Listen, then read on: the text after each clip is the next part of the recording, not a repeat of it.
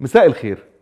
النهارده حلقة جديدة من بودكاست ألف باب وبالتأكيد الحلقة دي هي الحلقة الأكثر تميزا في كل إنتاجنا لا هي شبه حلقة قديمة وبالتأكيد لن تتكرر مرة أخرى. المرة دي الحلقة عن القراءة والكتاب. هيجي حد ويقول لي البودكاست ده متخصص في السياسة وفي التاريخ وشوية كده في الاقتصاد. طب إيه علاقة القراءة والكتاب بيهم؟ هقول لك إن ربما تكون هذه الحلقة هي الحلقة الأكثر التصاقا بالسياسة وبالتاريخ. أنا عبدو فايد معاكم في حلقة هي رقم 12 من بودكاست ألف باب واللي هتشوفوه في هذه الحلقة اللي هتطول معانا شويتين هو حوار جدي بين صديقين اعتادوا ولأشهر طويلة إن هم يتبادلوا الحديث عن القراءة وعن الكتاب. أحب أرحب بإيمان التل وأقول لها إزيك يا إيمان؟ أهلا عبدو كيف حالك؟ أخبارك إيه؟ كله تمام الحمد لله. يا رب دايما. طيب عبدو أنا بدي أبلش أحكي لك إنه يعني من أكثر البوستات أصلا مشهورة عندك على الفيسبوك اللي هي ترشيحات الك- الكتب ترشيحات القراءة و... وإلى آخره يعني. فاكثر الطلبات اللي بتوصلنا إنه حابين الناس يعرفوا تجربتك بالقراءة. أنا حابة أسألك سؤال تاني قبل ما نحكي شوي عن تجربتك أنت تمام. كشخص بالقراءة. بالنسبة لناس لجيلنا هلأ اللي هو معظمه صار أبهات وأمهات كيف ممكن أنت تربي طفل قارئ؟ وممكن نبلش بتجربتك الخاصة أنت مع بدايتك بالقراءة؟ طيب أنا بس حابب إن أنا أقول هنا كلمتين إن السؤالين مختلفين شويتين. بالضبط لأن الجيل الحالي من الأباء والأمهات بيتعامل مع أطفال مختلفين تماما عن الطفل الذي كنت أنا عليه قبل سنوات كتيرة. يعني أنا عندي 35 سنة فتخيلي طفولتي كانت في التسعينات يعني. أنا مش بتكلم عن طفولتي باعتبارها طفولة معيارية يجب أن يتبناها الجميع بل باعتبارها الشيء اللي أنا أعرفه. يعني أنا هتكلم عن تجربتي مع القراءة والكتابة لأني عارفني ولأني ربما قد تكون هناك فائدة للبعض يجدوا طريقا ما من القصة اللي أنا هحكيها إزاي تخلي طفل شوية بيعرف يقرأ. يعني أنا قديم بالفضل كله لوالدي ووالدتي. يمكن واحدة بالمناسبة يعني بنعد الحلقة دي آه، آه، رحنا خدت إيمان ورحنا على على بيت والدي ووالدتي. وريتها مكتبتي وأنا طفل صغير والكتب اللي بابا كان بيجيبها لي وخلافه. أنا بدايتي الأساسية ما كانتش من الكتاب بدايتي من ماما تحديدا. يعني ماما كانت بتحب تشوف أنا بتصرف إزاي بعمل إيه. مثلا أنا بحب أقعد مع بابا أتفرج على نشرة الأخبار. فكانت تقعد جنبي وتقول لي إيه اللي أنت شايفه في التلفزيون؟ إيه اللي كذا إيه اللي كذا؟ فكانت تشوفني وأنا بتفرج على النشرة الجوية على سبيل المثال وبحب أوسلو آه، ستوكهولم كذا فحبت إن أنا أو حست إن أنا عارف العواصم شويتين. فقامت كاتبة لي عواصم الدول كلها في ورقة وقالت لي خد العواصم دي واقراها. وأنا قرأتها ومن محبتي حفظتها. وكنت كل شوية اندهلها لها في المطبخ ماما عايز أقول لك العواصم. أقول لها مثلا الدنمارك كوبنهاجن السويد ستوكهولم النرويج أوسلو آه معرفش آه أمريكا واشنطن آه روسيا موسكو. الكلام ده تحديدا وأنا طفل عندي من خمس إلى ست سنوات. يمكن ما كنتش عارف الدول يمكن لكن الأسماء شدتني وأنا ليا هنا تجربة مع الأسماء. بس في وقت تاني مثلا بعد خمس يعني وأنا عندي سبع سنين أعتقد كانت الحرب الشيشانية.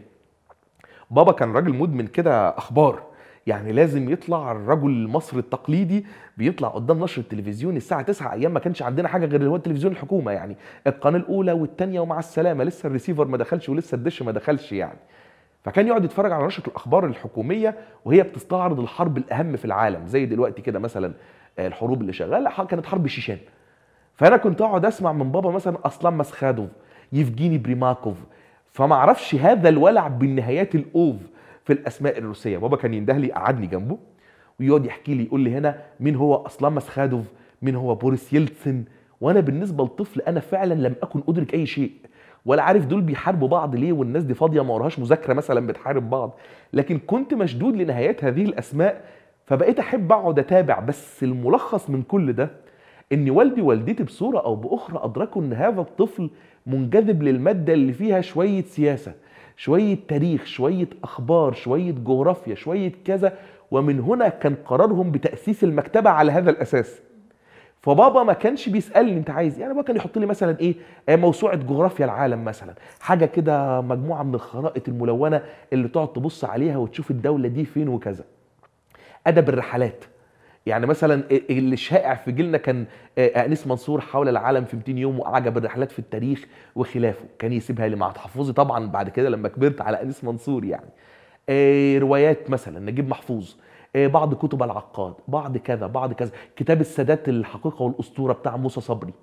أنا ده من الكتب اللي بدأت أقرأها يعني. أعتقد إن ده كان أول شيء أقرأه في حياتي وكنت طفل. من 8 سنوات ل 9 سنوات أعتقد يعني. وأقول لك إن أنا مش فاهم حاجة خالص يعني. مش فاهم حاجة خالص، مش عارف مين بيعمل إيه. بس زي ما قلت لك أنا مشدود لفكرة الأسماء. الكتاب كان فيه في الآخر ملحق صور كبير جدا. الملحق ده في النهاية كنت أحب أشوف مثلا السادات مع جروميكو السادات مع كيسنجر السادات ما أعرفش مع مع المشير مين مع كذا. فأحب أتفرج على الصور وأروح أسأل بابا بالتبعية على الأسماء دي والحق أقول يعني أنا آسف على الكلمة بالحق أقول بتاع سمير رجب ولا داعي لاستذكار سمير يعني واحد من الصحفيين المصريين الذين يعني بس هي كلمته شوية بالحق أقول بابا فعليا كان جزء من اللي ساعدني اللي بكتشفه مع الوقت إن بابا وماما رغم إن بابا نشاطه الأساسي هو التجارة وماما يعني بابا بابا خريج جامعي وماما خريجة جامعية بس هما الاثنين نشاطاتهم لا لا تنتمي للحياة الثقافية بصورة أو بأخرى يعني. لكن كانوا أكثر الناس حرصا إن يكون في البيت شيء يتجاوز الأكل والشرب والتعليم والدراسة والمذاكرة والتحصيل المكتبة. ويعرفوا اهتمامات الطفل بتاعهم بيحب يتفرج على إيه ويشوف إيه ويسمع إيه ويجيبوا له عناوين في نفس المسافة ويحطوها له. بل بالعكس كمان ماما كانت بتعاملني كرجل ناضج اللي هو طفل صغير خالص يعني سبع سنين وست سنين وبتقعد تتكلم معايا وتسألني وتجاوب وتاخد وتدي معايا كأني رجل بالغ ناضج والنقطة دي بتبني ثقة في الطفل لا تتخيليها. بابا نفسه كان بيقعد معايا ويستحمل أسئلة طفولية عن ليه حرب الشيشان ليه روسيا يعني إيه الاتحاد السوفيتي يعني إيه كذا وبيقعد يجاوب وبي ومش ملتقط كل شيء من إجابته لكن يمكن من شغفه هو انتقل لي هذا الشغف.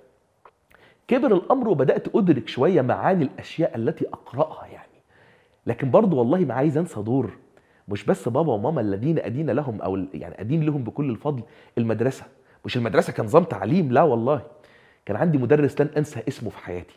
اسمه حسن عمر وده كان مدرس لغة إنجليزية. وهذا الرجل وأنا كان عندي في سنة خمسة ابتدائي.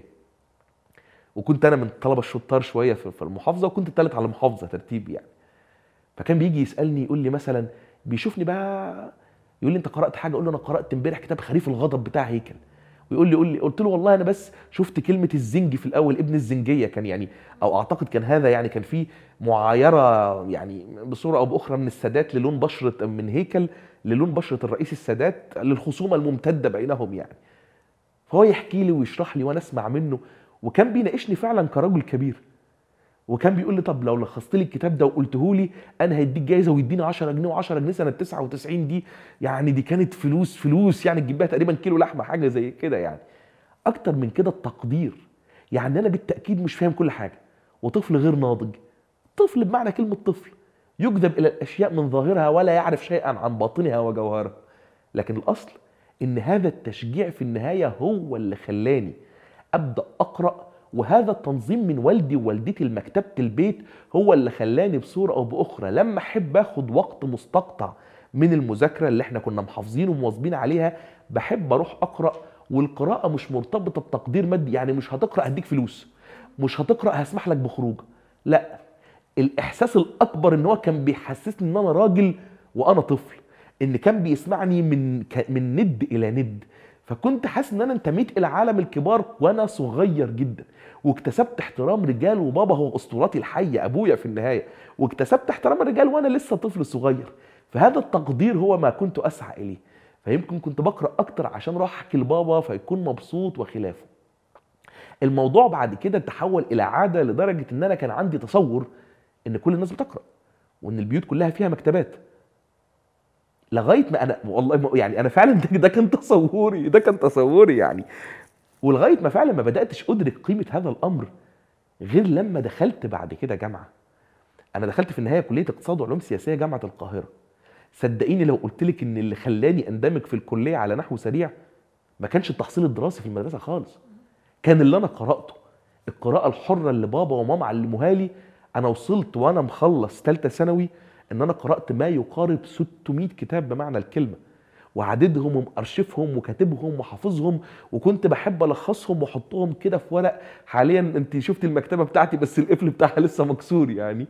لسه هتلاقي الورق مصفر كده وموجود وفيه أسماء الكتب وملخصاتها. أنا عارف إن إحنا ربما ننتمي إلى عالمين مختلفين ومش عايز الحوار يكون يعني من طرفي. أنت عندك أكيد تجربة مختلفة يعني. أنا مجتمع هنا مصر أنت الأردن يعني.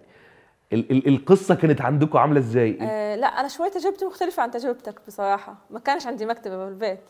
إحنا كنا سبع أطفال بالبيت فيعني أهلي كانوا منشغلين أكثر بإنه خلص ركز بدراستك يعني وهيك. بس آه، من أوائل الذكريات اللي أنا بتذكرها فعلا يعني كانت مع بابا.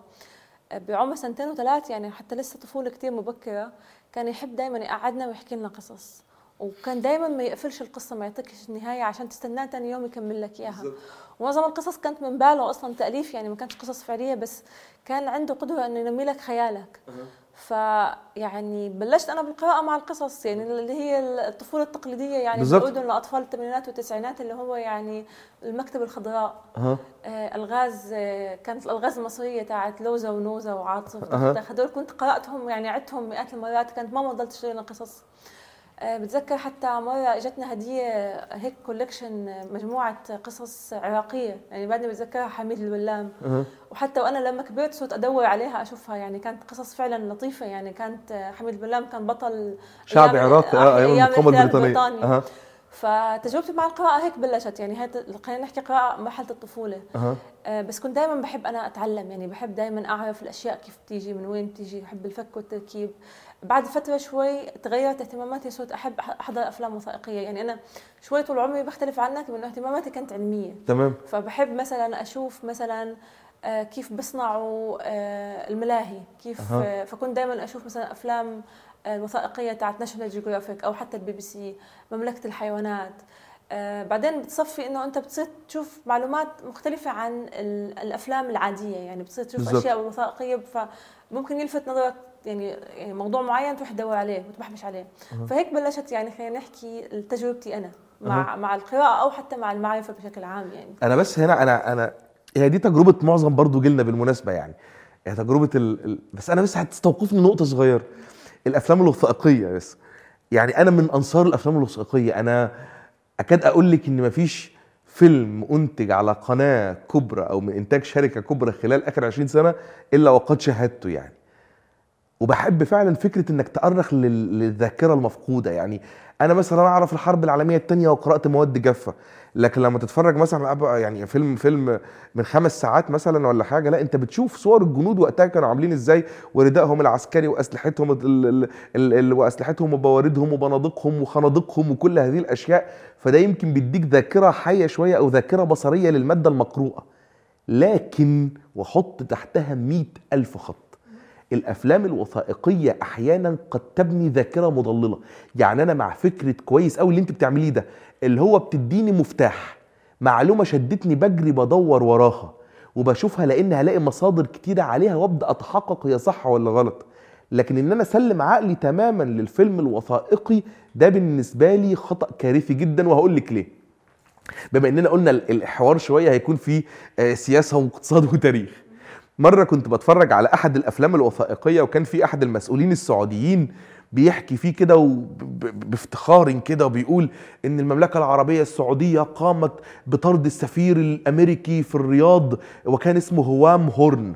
سنة 1988 في قرار سيادي والرئيس رونالد ريجن اتصل بالملك فهد وتوسل إليه واعتذر. وحتى عماد الدين أديب مرة كان بيرويها يعني في دلالة على قوة الموقف الدبلوماسي السعودي. فأنا بصراحة فتنت يعني قلت الله أكبر. إيه ظهر الحق. إيه ده؟ إيه؟ كنا في عصر العزة والقوة. وكان السف... المملكة السعودية بتقدر تطرد كده سفراء وتقف شامخة شامخة الهامة. مع الاحترام طبعا لكل الأشقاء في السعودية يعني. لكن أنا فضلت أمشي ورا المعلومة. أنا لو كنت صدقت الفيلم الوثائقي هنا كنت قلت آمين بقى وصدقت ومشيت. خصوصا إن المعلومة صح بالمناسبة. هو فعلا طردوه لكن أنا قعدت أدور أدور أدور لغاية ما وصلت لكتاب لطيف جدا اسمه كتاب المملكة من الداخل لمؤلف أمريكي اسمه روبرت ليسي. وقبل أن يقول أحد المشاهدين إنه في كتاب مغرض بقى هقول له والله هذا الكتاب صدرت ترجمته العربية من مركز المسبار الذي يديره السيد تركي الدخيل ولك أن تعلم من هو تركي الدخيل. هو شخصية سعودية تحظى بثقة الدوائر الحاكمة ويعني وعمل مستشارا ثقافيا ودبلوماسيا آه، سعوديا في في بعض الدول الخليجية وكان طبعا مقدم برامج في قناة العربية فلا غبار يعني عليه. فكان بقى وأنا بقى بوصل في الكتاب لصفحة أو لفصل اسمه ال ال الريح الشرقية واليمامة. فحظي بقى ان لقيت قصة هوام هورن بس بطريقة مختلفة تماما. أحكي لك القصة بأننا بنتكلم عن الكتب وأتمنى إن المشاهدين يرجعوا للكتاب ده. القصة بدأت منين؟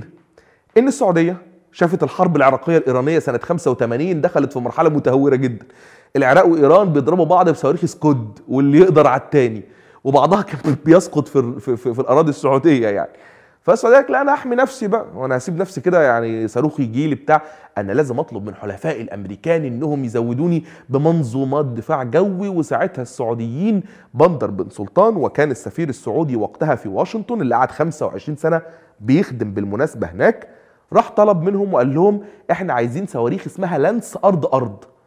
فساعتها رونالد ريجان قال له والله إحنا هنسأل كده الكونجرس الكونجرس رفض قال له مالكوش عندنا صواريخ.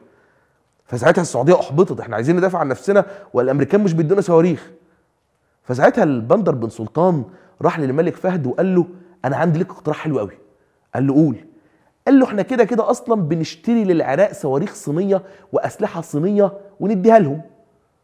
طب ما إحنا برضه هنعمل ده وأمريكا عارفة وراضية. إحنا برضه هنشتري أسلحة صينية ونديها للعراق. بس في وسط الأسلحة دي هنخبي منظومة صواريخ صينية لم يسبق لأحد أن اشتراها قبل كده. فالملك فهد قال كده وقال له بس بقول لك إيه ما تضحكش على مين؟ ما تضحكش على الأمريكان. يعني قول لهم إن أنا آه يعني اديهم كده حاجة عشان لما تيجي بعد كده يسألوك وي- وي- ويتضايقوا قول لهم ما أنا قلت. وفي نفس الوقت ما قلتش. فراح قابل كده بندر بن سلطان راح قابل وزير الخارجية الأمريكي جورج شولتز. وقال له أنتوا عندكم مشكلة إن إحنا نشتري آه، حاجات من الصين ونديها للعراق قال له لا ما عندناش مشكلة. قال له تمام يعني آه، هنشتري بقى. وفي نفس الوقت بندر بن سلطان كلف أخوه غير الشقيق خالد بن سلطان وقال له وخالد بن سلطان بالمناسبة كان قائد الدفاع الجوي السعودي وخالد بن سلطان برضه هو اللي هيبقى قائد مسرح العمليات المشتركة في حرب تحرير أو ما تسمى يعني حرب تحرير الكويت سنة 1991 ف... فخالد بن سلطان قام رايح فين؟ رايح هونج كونج وقابل مسؤولين صينيين وقعدوا كلهم كده بيتفقوا على إيه؟ إزاي نهرب الصواريخ الصينية إلى السعودية بدون أن تعلم الولايات المتحدة الأمريكية.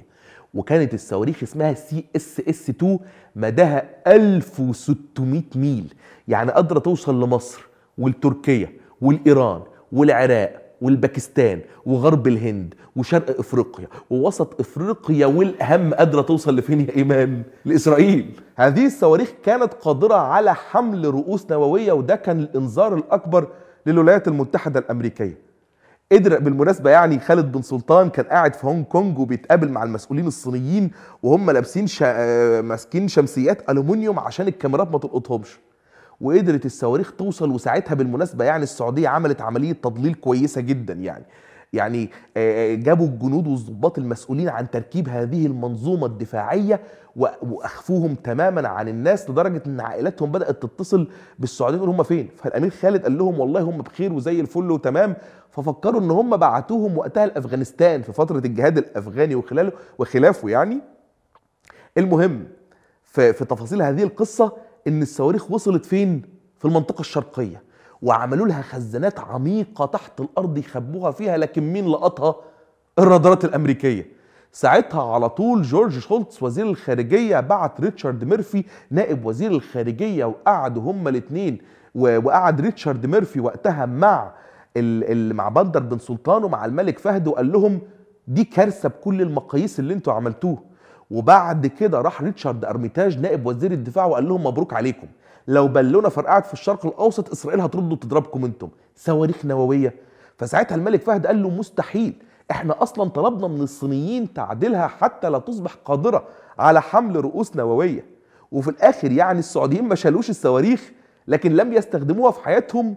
والقصة الأكبر إن إسرائيل قدرت تخترق المجال الجوي السعودي وتسقط خزانات وقود فارغة مكتوب عليها باللغة العبرية في دليل أننا نستطيع الوصول للعمق السعودي متى أردنا بلا حساب.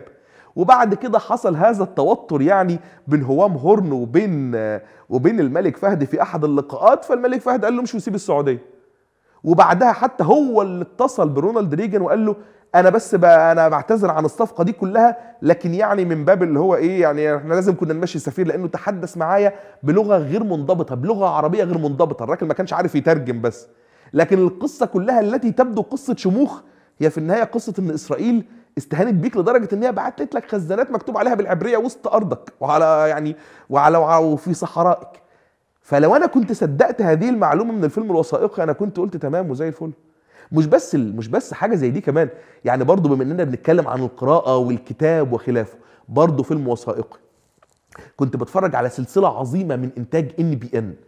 ودي يعني قنوات تلفزيونية لبنانية وكانوا عاملين حاجة عن الأحزاب والتيارات السياسية في لبنان. يعني بقى حزب السيد آه، حسن وعندك بقى الحزب الشيوعي اللبناني والمرابطون والناصريين وحركة أمل والكتائب والقوات وكل ما تتخيليه.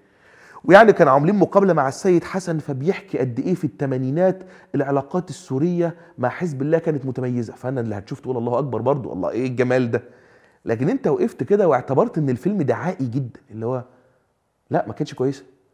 ده القوات السورية الجيش السوري نفسه راح يعني دك معاقل حزب الله سنة 1987 في حي البسطة على يد اللواء السوري الشرس وقتها جامع جامع لأن وقتها حزب الله كان متعاون مع إيران وسوريا لم تكن متوافقة مع إيران داخل لبنان وإن فين وفين لما العلاقات السورية مع حزب الله تحسنت بعد الضغط الإيراني وإن قصة ثكنه فتح الله اللي هي دارت فيها المعارك بين الجيش السوري وحزب الله قصة لم تروى لأن التاريخ تجاوزها فهم بيجملوا التاريخ بأثر رجعي. فلو أي باحث مهتم بالموضوع هيسمع القصة دي هيتلخبط يقول لك هو كانوا كويسين. لا بس أنا حظي إن أنا برضه رحت دققت ورا المعلومة وقرأت كتاب موسوعي للدكتور عبد الرؤوف سن اللي هو حرب لبنان آه، تفكك الدولة وتصدع المجتمع. مقصد القول من هذه القصص إن الفيلم الوثائقي لطيف جدا لكن الفيلم الوثائقي لا يصلح إلا لشيء واحد فقط إنه يكون مفتاح تروح تدور وراه. لكن لو معلومتك كلها مبنية فقط على الفيلم الوثائقي فتأكد إنه إما معمول لأغراض دعائية أو أن الحقيقة في يعاد صياغتها هتقول لي طب والكتب؟ هقول لك لا الكتب وضع مختلف. لأن يجي حد يقول لك طب وش ضمني إن التاريخ ده مكتوب صح؟ ما هو لا يعني هي الفكرة مش مكتوب صح. الفكرة في النهاية إن أنا لما بحكي أنا بكون مستند إلى ش... مص... يعني إيه جودة الكتاب في النهاية؟ يعني إيه اللي بيخليني أقول الكتاب ده كويس والكتاب ده وحش؟ يعني بشكل مبسط خالص. لما واحد يحكي لي مثلا عن حرب أكتوبر ما اتنين بيحكوا. إيه اللي يخليني اقيم الكتاب ده باعتباره كتاب جيد وده كتاب رديء؟ اولا حجم المجهود الأكاديمي المبذول. يعني واحد بيكتب انطباعات والتاني مؤرخ ويتبع منهجية تاريخية في التحليل مثلا وبيستند إلى كم هائل من المصادر الموثوقة مش عناوين جرايد شهادات لقاءات آه، ذاكرة المعاصرين أرشيفات تاريخية مفرج عنها مثلا وخلافه. وبيقدر في النهاية إن هو يخضع هذه الوثائق والمستندات وال وال وال والقراءات التاريخية إلى عملية فحص تثبت مثلا جديتها من عدمه وجودتها وقوتها وضعفها وخلافه. مش مجرد إن واحد بيكتب من ذاكرته. والكتاب عندي تنوع هائل جدا بين روايات قوية وبين كتب أكاديمية وبين كتب من معاصري. فنقدر من خلال قراءة متنوعة أقدر في النهاية أكون وجهة نظر عما حدث. إنما الفيلم الوثائقي بيديني إيه؟ شوت واحد 30 ثانية يلخص لي فيه الدنيا كلها. أو يحكي لي معلومة من مصدر واحد جابها هذا الشخص وألقاها عليا باعتبارها معلومة موثقة إلى النهاية. فدايما بما إننا اتكلمنا عن فيسبوك حتى أنا حتى لما أرشح أفلام وثائقية للناس لما تيجي تسألنا عن ترشيحات الكتب بأرفق معاها كتاب متعلق بالموضوع. شوف الفيلم واتفرج على الكتاب. طيب أنا يعني إذا في نقطة بدي أعلق عليها هون هي طريقة أنت خلينا نحكي تفكيرك بالفيلم، إحنا مش عم نحكي يعني أنت مش حضيف على اللي حكيته أنت بس تمام. اللي أنا بشوفه اللي هو ال critical thinking أو العقل الناقد، فإحنا كيف أنت ممكن تربي طفل قادر إنه أو أو حتى شخص يعني تمام. يقدر يعني يتعود على منهجية العقل الناقد. إنه أنا مش كل شيء بشوفه بصدقه ولازم أروح أدور ورا هاي المعلومة تمام. وأجيب آخرها. عارفه أنت في جملة قلتها لي حلوة جدا يعني وإحنا وإحنا قبل ما نحض قبل ما ندخل الاستوديو لما كنت بتقولي لي السؤال أهم من الإجابة. يعني أنت لما كنت بتحكي لي ما أعرفش إحنا قلناها في الحلقة ولا لما كنت بتحكي لي وتقولي لي إن والدك كان بيسيبك تسألي مامتك بتسيبك تسألي المدرس بيسيبك تسألي دكتور الجامعة بيسيبك تسألي بتكتشف في النهاية إن الأهم ليس الإجابة. الأهم السؤال الجيد الذي يفتح لك آفاقا للبحث ربما تصل ربما تتعثر لكن بالتأكيد سوف تكتسب شيئا ما في النهاية. لكن الفكرة أن مجتمعاتنا ما بتسألش لا السؤال الصح ولا السؤال الغلط. هذا من الأساس من البداية. والمشكلة كمان عارفة يا إيمان؟ هقول لك حاجة والله. وأحكي لك حاجة عن نفسي. هقول لك كيف اتلفني نظام التعليم يعني. لما أنت بتقولي إن إزاي العقل الناقد إزاي إزاي يخلي واحد يفكر؟ إزاي يخلي واحد يحلل؟ إزاي يخلي واحد لما يقرأ يقدر يخضع اللي بيقرأه ده لبعض الملكات ما هو ممكن يحتمل الصواب والخطأ. أو النهايه ابدا إن أنا من حصيل القراءات أكون حجة تدحض الحجة اللي أنا قرأتها في أول كتاب. يعني مش شرط اللي قال لي أول حاجة هو الصح. يعني أنا قرأت مثلا عن النصرية حبيتها. استنادا لرواية شخص معين. طب ما أنا لو قرأت من مصادر متعددة ربما أصل إلى نتيجة موضوعية أكثر. وهتكلم بقى عن التعليم يعني التعليم المصري. يعني ولازم أنت بعد هتحكي عن التعليم الأردني لأن ما أعرفش الهم مشترك ولا إحنا يعني ولا إحنا مختلفين شوية. أنا وأنا صغير كنت طالب متفوق بقى يعني طالب اللي الأم تحبه قوي يعني الأم المصرية بتقدسه اللي هو الثالث على المحافظة في ابتدائي والسادس في ثانوي وما أعرفش إيه اللي هو يعني ويعني جايب 99% في ثانوية عامة يعني أنا ملك عصر المتوج يعني دخلت الكلية سياسة واقتصاد اللي هي كلية قمة يعني جامعة القاهرة كليه نخبة فكان عندنا دكتورة أفتكرها بكل خير اسمها الدكتورة أمل كامل حمادة أمل. أمل كامل حمادة فقالت لنا والله يلا يا شباب أول حاجة لسه كانت مادة اسمها مبادئ علوم سياسية. قالت لنا كل واحد يكتب لنا كده ورقة عن ثورة يوليو. ولسه طلبة داخلين أول محاضرة. فقمت أنا كاتب بقى إيه قلت ورقة؟ أنا مش بتاع ورقة ورقتين بقى. وإن ثورة يوليو قد قامت للقضاء على الفساد والإقطاع واللي ما أعرفش إيه واللي ما أعرفش إيه واللي واللي. يعني عارفة طنطنة يعني راديو صوت العرب كان شغال أحمد سعيد يعني. قعدت كده. الدكتورة قعدت إيه بت بت بتنظم الورق وبعدين يعني أنا تقريبا حطتني من أسوأ يعني كل الدفعة كل الدفعة ما حدش عارف يكتب حاجة غير ورقة واحدة كانت رديئة جدا بس قالت دي أحسن وحشين وقالت لنا إحنا هنا مش جايين نتعلم ال- اللي الحكومة حفظته لك أو اللي ال- المنهج التعليمي قاله لك لأن المنهج التربوي والتعليمي المصري مصمم إنك بتحفظ نشرة حكومية وترددها يعني فاهم وقد عبارات عاطفية ممجوجة لا تحمل حيادية ولا تحمل معلومة ولا تحمل شيء تحمل رواية من يحكم الآن. في رؤية التاريخ الذي سبق. وبدأت اكتشفت إن أنا وأنا عندي 18 سنة هبدأ أتعلم أفكر. هبدأ أتعلم إزاي أكتب. هبدأ أتعلم إزاي إن أنا أتعامل مع الروايات التاريخية بقراءة مختلفة عما كان عليه. فاكتشفت من حظي الجميل جدا إن اقتصاد وعلوم سياسية قدرت توظف قراءاتي الحرة السابقة اللطيفة دي في إنها تخضعها بعد ذلك إلى عملية بسطرة. يعني تعلمك مب تاني تاني من الصفر الملاحظة. والاستقراء والرصد والتحليل. ده اللي هو المفروض عمليات عقلية انت بتمارسها بشكل يومي من أول ما تطلع طفل يعني. وتكتشف في النهاية إنك بتقرأ أصلا مصادر يعني مش هتقرأ مثلا لمصر لا لعبد الناصر بتاع هيكل ولا هتقرأ مثلا عبد الناصر المغضوب عليه وال وال وال- والغاضب علينا تقريبا أو حاجة زي كده يعني بتاع أنيس منصور. كل هذه الكتب لا تقرأ يعني. لا لا أنت بتقرأ مجموعة بقى خلاص. أبحاث دوريات أكاديمية بعض الكتب التاريخية الموثوقة بعض كذا. وغير كده بتتعلم مناهج تحليل وخلافه. فلما اتخرجت من الكلية بعد أربع سنين اكتشفت إن أنا شخص غير الشخص وإن أنا ربما لو كنت دخلت كلية غير الكلية أنا فعلا وربما كنت هطلع في أفضل الأحوال آه قارئ جيد. لكن هذا القارئ عنده حشد معلومات كتير وما يعرفش يرتبه ما يعرفش يرتبه في أنساق معرفية. ما يعرفش يستخدم أصلا هذا التدفق المعلوماتي في بناء أطر نظرية يستخدمها بعد ذلك في التقييم. ما يقدرش بعد كده انه ياخد مواقف صلبة تجاه الأشياء وإن هذه المواقف ما تكونش مواقف عاطفية. يعني أنا مش بكره السادات لأن بكره السادات. أو أنا بختلف مع السادات لأن واحد اتنين تلاتة خمسة.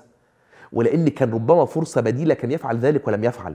ولأني أمتلك المعلومة الكافية اللي تخليني أقدر أقول إن لأ كان التصرف هنا في المسار ده غير التصرف في المسار ده. فبتكتشف إن أنت بيعاد هيكلتك مرة أخرى وده كان حظ. حظ يمكن عشان ربنا أكرمني إن أنا ذاكرت شوية. طب أقول لك حاجة كمان والله العظيم. عن فيما أفسده التعليم. أنت بتقول التفكير الناقد ده أنا هقول لك إن التعليم يا ريته مش ده اللي أفسدها. هقول لك يمكن التفكير النقدي ده حاجة عظيمة بقى. تخيلي طالب داخل ثانوية عامة وجايب 99% وجايب 50 في الإنجليزي. تصدقي بالله أنا فعليا ما كنتش بعرف أتكلم إنجليزي بدرجة جيدة. الحاجة الوحيدة اللي خلتني أعرف أتكلم إنجليزي بطلاقة فيما بعد إن أنا برضو كان حظي لطيف. آه بعرف أقرأ بشكل جيد جدا بل كنت بقرأ روايات بالإنجليزية وأنا وأنا صغير. وبعرف عندي حصيل الكلمات لكن ما أعرفش أتكلم. واحد بيدرس إنجليزي من ثالثه ابتدائي لغاية ثالثه ثانوي ما يعرفش يتكلم إنجليزي. أو ما يعرفش يتكلم بشكل جيد. فحظي إن أنا دخلت الكلية لقيت كمية هائلة من الأجانب. من أفغانستان ومن طاجيكستان ومن روسيا ومن ومن تشاد ومن نيجيريا ومن السنغال ومن الكاميرون ومن السودان ومن جنوب السودان ومن ألبانيا ومن فكل الناس دي الكوكتيل الفسيفساء دي في النهاية قدرت أتعامل معاها إزاي؟ بيتكلموا مع بعض إنجليزي. فأنا دخلت في وسطهم وبقيت كان صديق المقرب عزيزه في طاجيكي فبقيت أتكلم إنجليزي فأجبرت إن أنا أتكلم إنجليزي فخلصت الكلية بعرف أتكلم إنجليزي مش لأن التعليم الحكومي خلاني أتكلم إنجليزي لأن الصدفة الكونية قادتني إن أنا أكون في مكان فيه طلبة أجانب كتير فاتعلمت إنجليزي لأن الصدفة دخلتني مش الصدفة مجهود الشخص بالتأكيد في التعليم اللي هو تحصيل الدرجات يعني وصلني إلى كلية أقدر في النهاية إنها تعيد بصورة أو بأخرى صقل كل مهاراتي واكتشفت أكتر والله العظيم يا إيمان إن أنا في تعاملي مع الأجانب لم ينقذني التعليم الحكومي. يعني كاني كأن لم يكن. أنا اللي أنقذني القراءة الحرة برضه اللي بابا كان بيعمله معايا وأنا صغير. لما شفت صديق من طاجيكستان مثلا أنا ما كنتش عارف إن طاجيكستان إلا لأني عرفتها من الجغرافيا من الخريطة اللي كانت عندنا. لما أعرف أتكلم مع التشاديين لأني عرفت بعض الأشياء عن حسين حبري في تشاد من قراءة حرة في مجلة العربي. لكن والله العظيم لولا إن أنا فعليا كنت قرأت وأنا صغير ما كنتش اعرف أتعامل حتى مع هذه المجتمعات ولا كنت أندمج وسطها بالتحديد مجتمعات الأجانب. فلو سالتيني عن التعليم التعليم المصري يقتلك. ولو دخلته وكملت فيه بدون أن يكون لديك قراءة حرة بالتأكيد ستهلك في المنتصف. هتتحول في الآخر لموظف كفوء. طبيب شاطر مهندس ممتاز. لكن في النهاية كإنسان مفيش. استني بس. أنا أنا عايز أسألك بقى يعني يعني الأردن بقى كيف يبدو الأوضاع؟ هل التعليم نفس التعليم بيطلعك مثلا ولا. بصورة أو بأخرى عندك حواس النقد وملكاته شغالة؟ آه، يعني أنا بحكي تقريبا كانت تجربة ماثله آه، أنا كمان بالأردن تعلمت تعليم حكومي ما تعلمتش تعليم خاص وحتى أصلا بالأردن بهذيك الفترة التعليم الحكومي كان أفضل بمراحل من التعليم الخاص. آه، بس زي ما حكيت لك يعني هو معظمه تعليم يعني واقف على التلقين أكثر منه من تعليم الطفل كيف بفكر ما كانش في حتى أساليب البحث العلمي كانت مفقودة سواء كانت بتعليم المدرسة الإعدادي أو الثانوي أو حتى في درجة البكالوريوس. أنا درست هندسة. أنا فعليا تعلمت أساليب البحث العلمي الصحيحة بالماجستير. مع إنه يعني فترة الماجستير كانت من الفترات اللي كثير كانت يعني آه، متعبة بحياتي. يعني كان دوامي طويل وبيتي بعيد عن الشغل ساعة وساعتين باليوم بالسيارة بس كانت من أمتع فترات حياتي. لأنه أنت فعلا تتعلم كيف تدور المعلومه وكيف تبني آه، اطر نظرية وكيف تبني إنه أوكي هذا هذا الحكي صح هذا الحكي غلط كيف أنا بستنتج المعلومة؟ ف... بس أنت مش شايفة إن ده متأخر جدا؟ متأخر فعشان هيك يعني أنا سؤالي سؤالي اللي بالظبط أنت عارفه متخيله إن طالب ما يقدرش إن هو يدرس بحث علمي مناهج البحث العلمي غير هو في الماجستير وحتى الماجستير شيء خياري يعني مش كل الناس بتروح بالظبط يعني أنت يعني متخيلة إن معظم الناس بكالوريوس يعني كان عمري 28 يعني شوف قديش كان الفترة متأخرة من عمري. آه، هو أنا هون بصراحة حياخذنا السؤال اللي أنا كنت حابة أسألك إياه.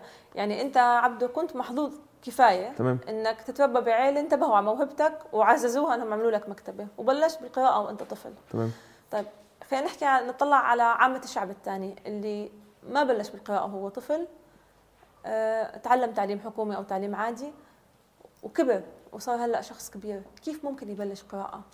أه، أنا عن حالي مثلا بلشت بقراءة خلينا نحكي حرة بعمر متأخر بس لقيت إنه اللي بقرأه بنساه فأنا فعليا يعني خلينا نقول أنت كيف ممكن تلحق حالك بعمر كبير بإنك تبلش بالقراءة وإنك تحتفظ بالمعلومة اللي عم تقرأها؟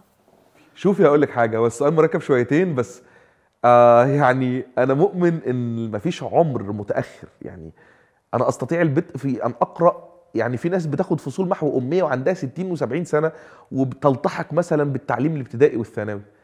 الموضوع كله مش لك إرادة وتقدم وبتاع وكذا. الموضوع ببساطة إن الأجيال البالغين اللي جيلي وجيلك يعني أنا حظي الحلو مش إن أنا مش كل اللي أنت قلتيه. أنا حظي الحلو إن القراءة بقت روتين في حياتي منذ نعومة أظافري فلما ما أعملهاش دلوقتي بحس بفرق كبير في حياتي. فهي دخلت في يومي زي الأكل والشرب والتمشية وإن أنا بسمع مثلا مزيكا وإن أنا بذاكر وإن أنا بشتغل وإن أنا كذا. فبقى الطبيعي إن أنا بقرأ. لو ما قرأتش أحس إن في لأ مشكلة. أنا مش أنا في حاجة غلط عندي في يومي. فده كان حظي الأكبر. فإزاي أنت تحول القراءة لروتين؟ ده السؤال. والسؤال الأكبر الناس اللي هي لسه ما عندهاش الملكة إن هي تبدأ تقرأ أبدأ منين؟ هل الوقت اتأخر وما أقدرش؟ لا بالعكس تماما. وأنا من يعني لست من أنصار فكرة إن أنا لو ما قرأتش كتاب لغاية ما كبرت وبقى عندي 25 أو 30 سنة أبدأ أقرأ على الكتاب. لا لا خالص.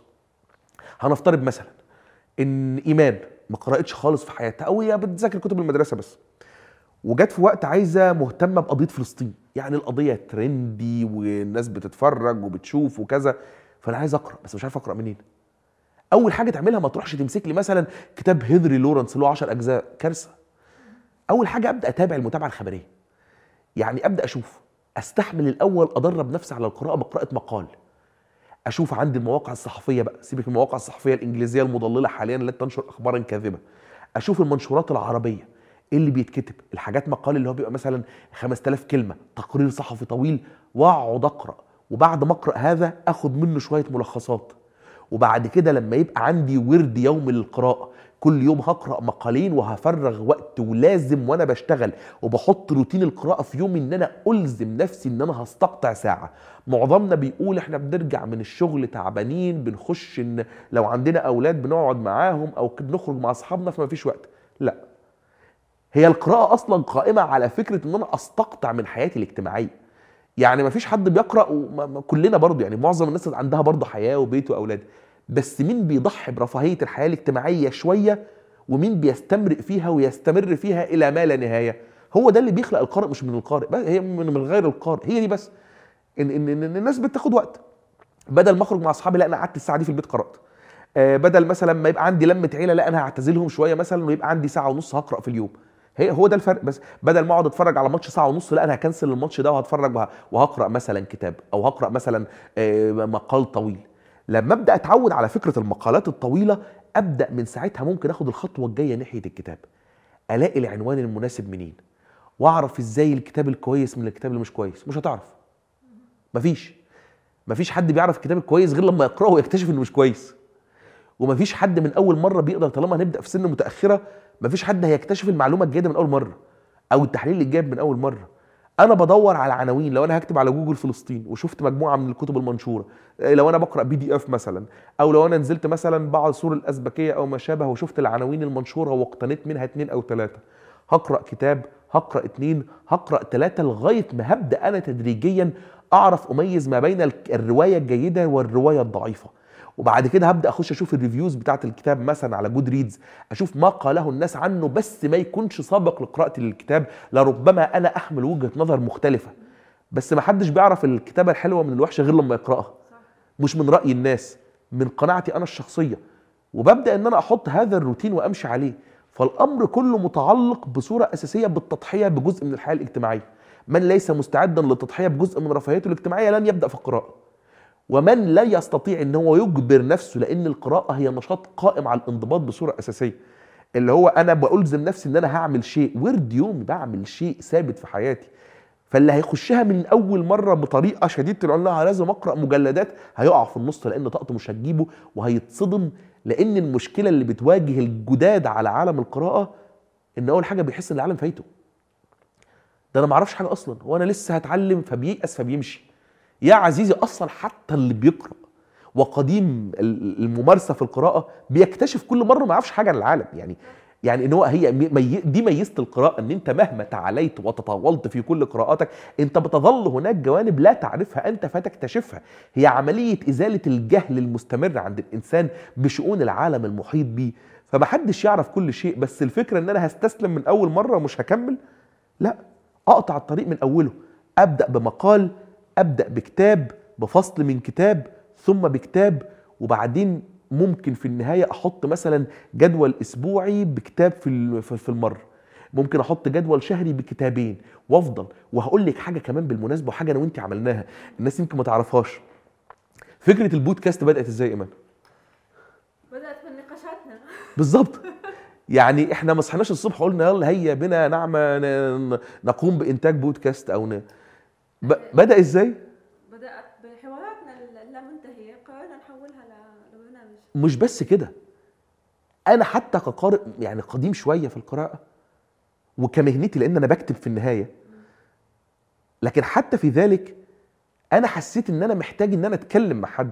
كنت بلاقي دافع شديد وحافز شديد جدا إن أنا لما كنت مثلا بخلص كتاب وكتاب أدعو الناس لقراءته بس ما يتخضوش شوية من فلاحوا سوريا أبناء وجهائهم الريفيين الأقل شانا وسياستهم. كان كتاب معقرب كده بتاع حنا بطاطو وهو أكاديمي رحمة الله عليه أكاديمي بارز يعني والكتاب موسوعة في الشأن السوري ولا بد من الرجوع عليه للناس اللي بتحب تسجل عناوين الكتب.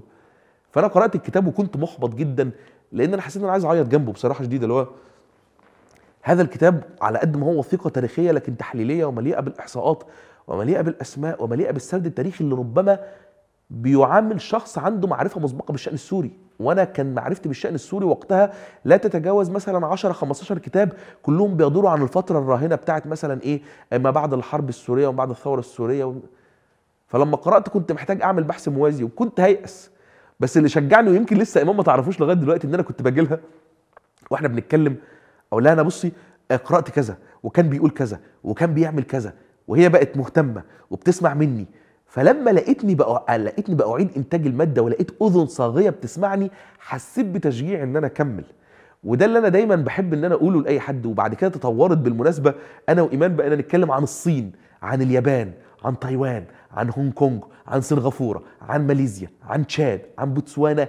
قعدنا أنا وهي بنعمل مجموعة من السرديات الرايحة جاية في رسائل أو في خروجات أو في التمشيات الصباحية أو في التمشيات المسائية في كل مرة تأتي فيها إلى القاهرة أو حتى في الرسائل أو حتى حتى في شهر رمضان بالمناسبة الناس كانت بتتفرج على المسلسلات ويعني أنت مداومة على الرياضة بصورة أو بأخرى وبنقرأ كتاب أو بنحاول إن إحنا نتكلم في جوانب تاريخية وسياسية وثقافية مختلفة. فهي الفكرة إن أنا لما تلاقي صديق تقدر تتكلم معاه ده اللي ممكن يخلق عندك المداومة في فعل القراءة. لأن حتى القارئ المحترف بيجي عليه وقت يمل ويزهق والمعلومة بتكون أكبر من طاقته وعايزة منه جلد شديد إن هو يحصلها.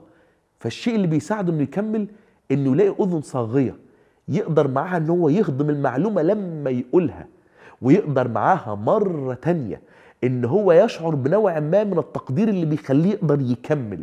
فده يمكن اللي أنا كنت محتاجه في فترات واللي أكيد بنصح بيه مش من واقع نصيحة بصفتي عارفا ببواطن الأمور والله لا خالص. يمكن عشان سبقتك خطوتين في في القراءة بس أنا جاي أبعد شوية. دور على شريك. طيب شو رأيك بال... بال... بما إنه بنحكي عن شركة يعني أنا بدي أحكي عن حالي أه بديت شوي متأخر يعني بالقراءة مش مش مش من الطفولة. أه شو رأيك بنوادي الكتب؟ آه أنا عملتها والله في في, في فترة ثالثه ورابعة جامعة وعملتها من 2016 لغاية 2020 كنا بنلتقي بشكل كل كل شهري مرة كان بتبقى عندي في البيت وأحيانا لما كناش بنقدر نلتقي كان وقتها group بنقعد نتجمع فيه وبنقرأ مثلا حاجة لهيرمان هيسة حاجة لتوماس مان كتاب مثلا لماذا تفشل الأمم أي أي أي حاجة بنتفق عليها مع العلم إنها بتكون متنوعة من مجالات مختلفة ونقعد نناقشها. هي نوادي القراءة ممتازة جدا.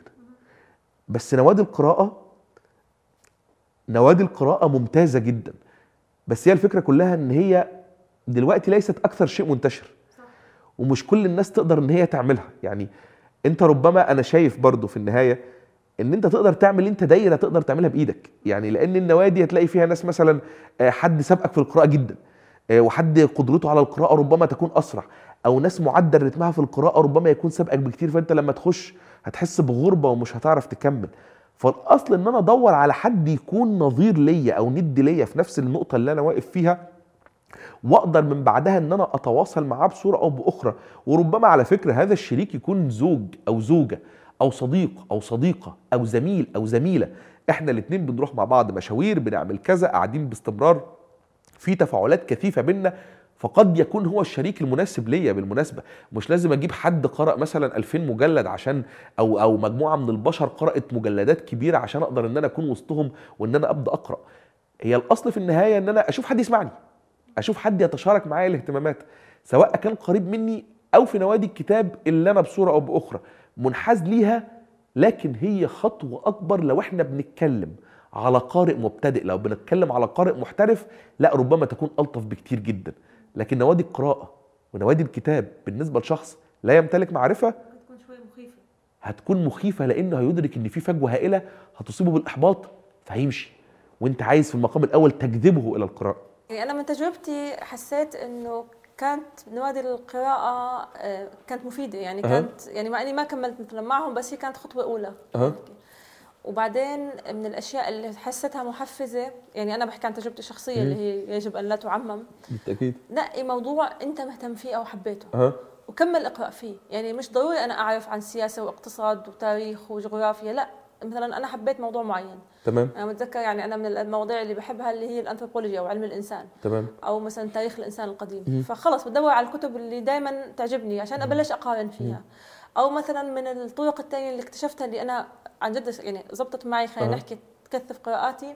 لقيت كاتب عجبتني كتاباته. تمام. بكمل بكتبه. يعني بضلني أقرأ كتبه لحد ما أخلص الكتب اللي موجودة ممتاز. عندي. بالمناسبة يعني ده اللي أنا كنت بعمله ممتاز ممتاز النقطة دي. ده اللي أنا اكتشفته وده اللي كان علمه لنا احد أحد دكاترتنا الأفاضل أيام الكلية. لما تقرأ عن موضوع كده كمل فيه. يعني مثلا لو أنت بتقرأ مثلا ل لمثلا جونتاج غاس. قرأت رواية مثلا ولتكن طبل الصفيح. طب ما أنا ما اخدهاش وأمشي. أنا ممكن أكمل كل الإنتاج بتاعه عشان أعرف كيف تطور فكر هذا الرجل وأسلوبه وسرديته منذ أن خط أول رواية ليه لآخرها.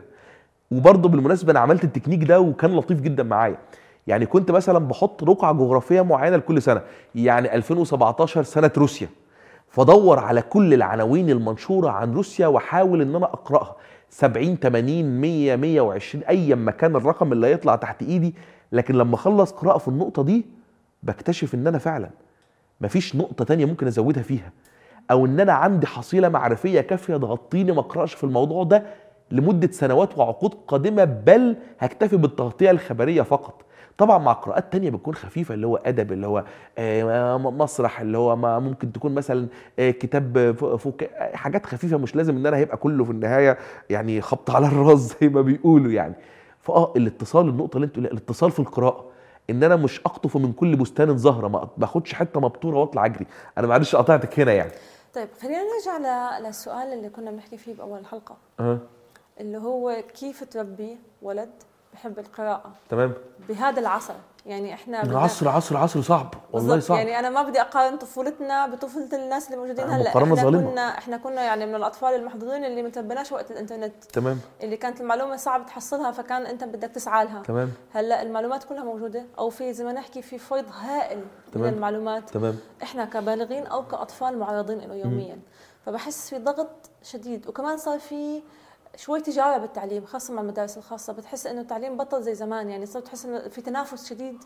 فصار في عبء شديد على الأهالي يدوب الولد يلحق دروسه آه فأنا كيف ممكن ك... ك... كعائلة أو كبيت. بظل هاي ال... ال... الكم الهائل من المعلومات بال social media بالتيك توك باليوتيوب اللي عم بشوفه الأطفال كل يوم أطلع طفل يحب يقرأ وهي القراءه يعني على مستوى نفعي قريب مش إشي كتير يعني بحبه الأطفال. والله إزاي تربي طفل في عصر ال social media دي مأساة؟ أنا طبعا النقطة اللي أنت قلتيها بتاعت الضغوط المادية وخلافه دي أنا هركنها على جنب شوية. بس في عصر ال social media ال social media ينطبق عليها مفهوم اللذة الأبيقورية. أنا بعمل حاجة مش عشانها صح أنا بعمل حاجة عشان هتبسطني مقياس الأشياء عندي هي إنها هتبسطني ولا لأ؟ لو عملت الصح ومش هيبسطني يبقى الصح غلط. ولو عملت الغلط واستفدت واتبسطت منه هعتبره صح. فبالتالي هي الفكرة مقياس الأمر هو اللذة. اللذة الخاطفة وهي دي ال social media باختصار. ال social media تحديدا الوسائل الأحدث الجيل الأحدث منها Tik TikTok و Instagram وخلافه اللي هي قائمة على فكرة مقاطع صوتية أو بصرية قصيرة لمدة 30 ثانية إلى 60 ثانية والمقاطع دي بتكون شديدة الضحالة فاشونستات ناس بتقيس لبس ناس بتبيع هدوم بطريقة مرتجلة في الشوارع ناس بتسافر بلاد مثلا بقروض هم مثلا أو كذا أو لأن أهاليهم ميسوري الحالة فبينقلوا لك واقع أنت ليه ما بتسافرش يا ابني؟ قوم أنت مش شجرة. فانت بتبدأ تبص على السفر باعتباره شوية صور لطيفة مثلا معروضة قصادك. الفكرة في كل الموضوع ده في النهاية إن أنت اقنعي طفل. طفل عنده سبع سنين ثمان سنين. بالمنطق. أنا هجيب له كتاب. كتاب مين؟ ده أنا هجيب لك قصة 30 صفحة. ولا هجيب لك موبايل وفي إنستجرام وتيك توك وتك تك بتقلب بتقلب بتقلب بتقلب وتتفرج على حاجات فيها ضحك وهزل وبتتبسط وبتشوف نفسك فيها بل ربما بتندفع لتقليدها. أنا أختار مين؟ لا. أنا هختار طبعا المتعة القصيرة دي كلها. لو الطفل اتعود على ده هيجي تلقائيا بعد كده ما عندوش هذا الجلد إنه يعمل شيء أصلا. يعني حتى بالمناسبة ودي شفتها شوية في الجيل اللي هو لسه هو بيقيم حتى المواد الجد عايزها تقدم له بصورة هزلية وكوميدية عشان يستوعبها. هو لا مش مستوعب إن الموضوع جد بنتكلم فيه جد يعني مش مش لازم نهزر فيه عشان يتقدم لك بطريقة كوميدية فأنت تفهمه. ده مش العلم يعني ده ليس له علاقة يعني ليس له علاقة بالعلم بشيء. ولا دي المعرفة ولا ده العلم إن أنا أقعد أضحكك وأهزر معاك عشان تستوعب المعلومة خالص مش دي القصة. يعني المعرفة مكلفة والعلم مكلف مش لازم أقدمه لك في صورة إسماعيل ياسين بيطلع يضحكك يعني. ده ان وصل أصلا للمرحلة دي؟ إن هو أصلا مش هيقرأ لأنه ملول لأنه بيدور على الحاجة الخفيفة السريعة اللي بيهرب بيها. الأسر هنا بيبقى عليها عبء بيبقى عليها عبء. عبء هتقولي لي إحنا الجيل اختلف ومحدش قادر يسيطر لأ لكل عصر فتنه في النهاية. يعني هل وإحنا صغيرين التلفزيون بالنسبة لنا ما هو ده كان أقصى منتهى الكون. وكان ممكن أهالينا يسيبونا قدام التلفزيون بالعشر ساعات يا ابني وأنا هخش أعمل الأكل ولا بابا هينزل تحت مع أصحابه على القهوة. لكن كانوا بيمارسوا درجة من الانضباط على سلوكياتنا وتصرفاتنا وده مطلوب حتى الآن. آه هتبقى مهمة صعبة في ظل إن الولد بيروح المدرسة وبيقارن نفسه مع زمايله اللي معاهم ايباد ومعاهم تليفونات في ظل إن هو بيزن وفي ظل كمان إن الأمهات ومعذورات بيبقوا مرهقات من ضغط اليوم. فعايز يتريح دماغها. أو الأب اللي بيبقى راجع عايز يروح ينام ويسيبوه يقعد قدام اللابتوب أو يقعد قدام ال- الكمبيوتر أو يقعد قدام الآيباد أو ما شابه لكن ثق اللي أنت بتعمله عشان تريح دماغك هتدفع ثمنه بعد كده في شخص ملول لا يستطيع تحمل مسؤولية شيء. لأن القراءة في جانب منها هو انضباط. إن أنا باغلب نزعاتي الروحية على نزعاتي المادية. الإنسان لو فلت منه هذا التوازن هو ما يميزه عن الحيوان إيه؟ إن الحيوان بيتصرف بغريزته أول ما تيجي بيروح. إنما الإنسان بيتصرف بإيه في النهاية؟ عنده هذه القدرة على الانضباط اللي بتخلي احتياجاته المعنوية تسمو على احتياجاته المادية. وعنده الدرجة من الرشادة إنه يحكم عقله ويتحكم في هواه ويجبر نفسه على فعل أشياء لا يرغب فيها لثقته التامة أنها في النهاية ستكون مفيدة له في مواجهة أقرانه في سوق العمل أو حتى على صعيد البناء الشخصي. فإن لم يتعلم الشخص من الطفولة هذا الانضباط سيفتقده بالتأكيد في قادم الأحوال أو في قادم الأيام. هي الفكرة هنا مزدوجة. بالتأكيد السوشيال ميديا ومضرها بتنتج طفل لا يستطيع تحمل القراءة لكن هذا الطفل قابل للتقليد بالمناسبة. إن تدخلت الأسرة واحكي لك والله يا إيمان إحنا كنا بمناسبة ده معرض كتاب يعني اللي هو خلاص انتهى يعني. أنا كنت شفت نماذج شفت بنت شابة لطيفة جدا في كلية حقوق اللي هي يعني 18 سنة أو 19 سنة. وهي متابعة البودكاست بالمناسبة يعني. فكانت مع معاها مجموعة من القراءات للدكتور خالد فهمي وخلافه اللي هو زمايلها أقرانها ما بيهتموش بده خالص دلوقتي. لكن ده الفرق بين شخص بيروح بيضحي بجزء من رفاهية وقته الاجتماعية ويروح يشتري ده وواحد تاني هيروح يعتبر معرض الكتاب اتنين شاورما وياكلهم. أو لشخص يقول لك ما أقدرش أقرأ أصل أنا مش متعود وهيروح يقلب في ال social media. فهو الجانب الانضباط الانضباط بنتعلمه منين؟ من أهالينا. في النهاية الكلام مش قصده إن هو يضغط على الناس ويحملها فوق طاقتها. لكن إن الأسرة لم تتدخل في فرض نظام على أطفالها بالتأكيد من شب على شيء سيشيب عليه مدى الحياة. وتكلفة إصلاح الضرر الأسرة نفسها في مرحلة لاحقة سوف تتحملها. وهقول لك حاجة وأسف إن الكلمة ممكن تكون إيه؟ يعني ثقيلة شوية. كنت كلمتك عن مدرس اسمه حسن عمر يعني. بعدين سألني مرة سؤال بديهي يعني يعني أنت عارف إحنا بنقرأ؟ فقلت له ليه يعني؟ مش القراية حلوة يعني. قال لي خالص. حتى لا نصبح كالدواب هو ما قالش الدواب هو استخدم وصف الحيوان عشان ما نبقاش حمير. عشان من بالظبط عشان ما نبقاش حمير يعني. هو الكلمة كانت قاسية يعني شوية. بالظبط. يعني ما الفرق بيني وبينه؟ أكل وأشرب وأتكاثر هو يفعل ذلك بالمناسبة. ما دور هذا في النهاية. هو العقل. هو ده اللي أنا بحاول أعمله بس عشان ما حدش يضحك عليا.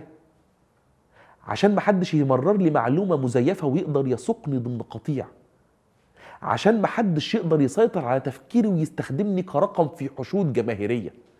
عشان لما حد يقدر يقول لي شيء خاطئ أعرف أجادل وأناقش وأرد. عشان يبقى ليا شخصية مستقلة بتفكير حر إذ ربما يكون هذا الشخص هو بذرة التغيير في المجتمع. كيف تغيرت المجتمعات الكبرى بالطليعة بالأشخاص الذين بذلوا من وقتهم وجهدهم للقراءة والكتابة والإنتاج فتحولوا إلى طلائع وقادوا مجتمعاتهم.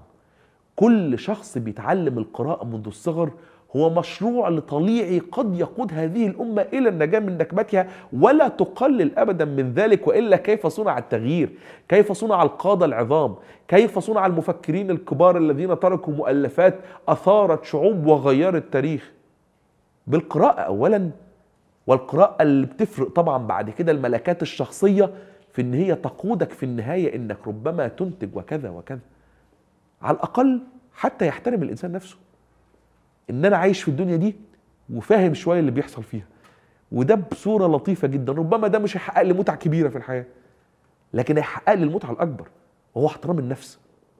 وهذه قمة ربما لا تعادلها قمة أخرى وربما لا يرغب أحد يعني في التحدث عنها عند الحديث عن القراءة. والمناسبة يعني أنا هنا برضو يعني هلعب هنا دور المذيع يعني. أنت أنت أنت واحدة بتشتغل tech و IT والكلام اللطيف ده كله يعني.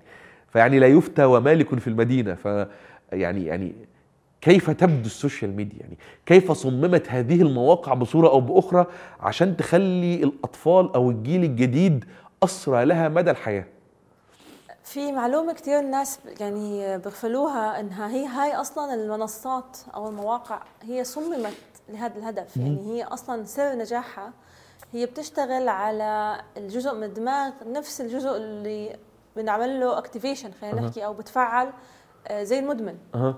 في كتاب مهم كتير يعني إحنا بنقرأه بمجال شغلنا آه، اسمه Hooked.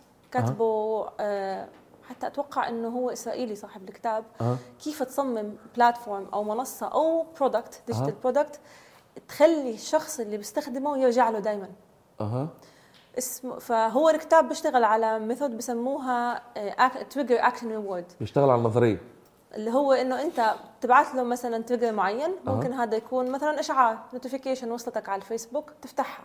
فأنت هون فتحت له ال trigger لل- لل- للشخص. هذا ال trigger حيخليه يعمل اكشن معين. أها. أنا شفت like من عبده أو أه. بلاش أنا شفت إشعار معين بيقول لي تعال سوي الشغله الفلانية. كتبت post ال reward حتكون instant لحظية بالظبط. اللي هي اللايكات مثلا. بز- ممتاز. فهي أصلا هاي كانت الأساس بتصميم شيء زي الفيسبوك لما أه. طلعوا بكبسة ال like. فالفكرة إنها الناس تكون منتبهة إن هاي المواقع أو هاي المنصات صممت لهذا الهدف واللي بيصمموا هاي المواقع وأنا منهم يعني أنا بشتغل بهذا المجال. تمام.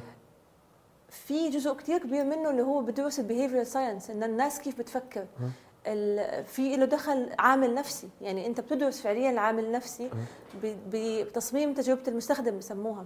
فهي أصلا صممت المواقع لهذا الهدف. فالناس. لازم تكون منتبهة. فهي مش بس مقتصرة على الأطفال. يعني إحنا بنحكي الأطفال اللي هو لسه مش مكون. بالضبط. نحكي هاي ال... إنه okay أنا بقدر أعمل على حالي self control مثلا أو أتحكم بحالي. أه. ال- الكبار ممكن يتحكم بحاله. يعني في كتير أشياء وأنا بستخدمها عن نفسي يعني. خاصيات معينة بالتليفونات. مثلا اسم اسمه مثلا في بكل التليفونات الأندرويد اللي نازلة. هلأ في شيء اسمه digital wellbeing بيفرجيك أنت قديش بتقدر قاعد على تليفونك وقديش أنت عم يعني عم تصرف وقت على كل platform أو على كل application فأنت فعليا ممكن تراقب حالك. تقول أنا والله مثلا شغلت التليفون اليوم ست ساعات وست ساعات منهم مثلا ساعتين راحوا على الفيسبوك. فبصير في عندك شوية control في إشي مثلا على موضوع انه كنت أنت تحكي عن الروتين يعني أه. إنك أنت كيف ممكن أنا مثلا أخلق روتين؟ في إشي بالتليفونات مثلا هلأ خاصيات اسمها focus mode بتشغله بيطفي التليفون بتقدرش تفتحه بتقدرش أصلا تسكره أها. يوميا مثلا ساعة. ففي كتير خاصيات حتى التكنولوجيا اللي إحنا إلى نوعا ما بننتقدها أه. بس هي كمان ممكن تعمل لك شوية control على حالك. أها. هلأ هذا ال control كواحد كبير بقدر يعمله بس كطفل صغير شوي الموضوع بصير أصعب فأنا هون بتحس إنه لازم تدخل رقابة الأهل. رقابه الاهل وهلا كل المنصات وكل ال applications وكل التلفزيونات والايباد فيها شيء اسمه parental control أو. اللي هو يعني تحكم الأهالي إنه أنا بقدر أطفي التلفزيون عنك أو بقدر أطفي ال- ال- ال- الهاي وأنا بعيد يعني أنا بالدوام. في في في شاب معنا دائما بالدوام نمزح معه ودائما اولاده صغار ببنوا عليه خلال على ساعات العمل عشان يفتح لهم بلاي ستيشن. هو مصمم أو مش مصمم يفتح لهم الإنترنت فهو عامل control كامل على أطفاله إنه بعد. ساعة معينة بيطفي أو. بعد استهلاك معين بيطفي فهي ال- ال- اللي أنا بدي أحكيه إنها هاي الخاصيات كلها موجودة فبس شوي أنت يمكن. كأهل أو ك يعني ك...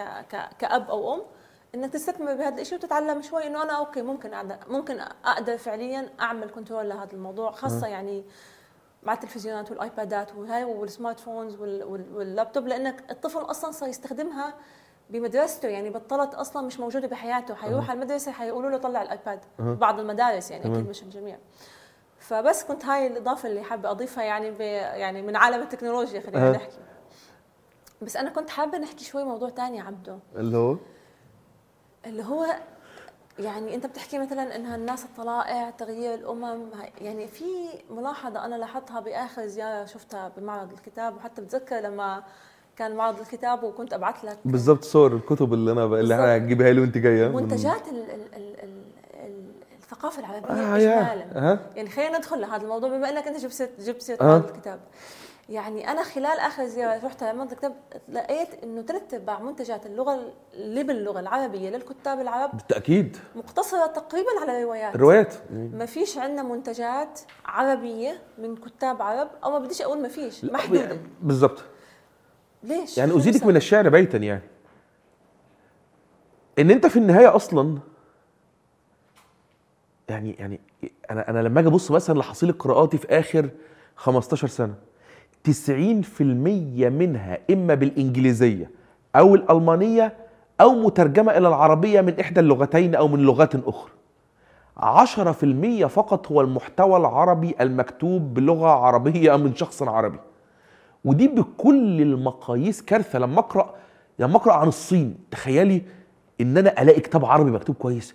يعني مثلا أبدأ بالصينيون المعاصرون من عالم المعرفة مترجم صيني ومترجم إلى العربية.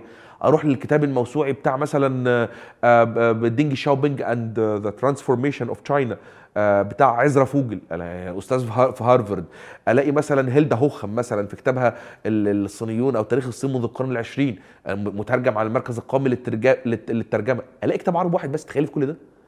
يعني كتاب واحد ويا عيني من كتر ما هو كتاب أكاديمي شوية الناس ما. لمؤلف أردني بالمناسبة أعتقد أردني اسمه سامر خير أحمد.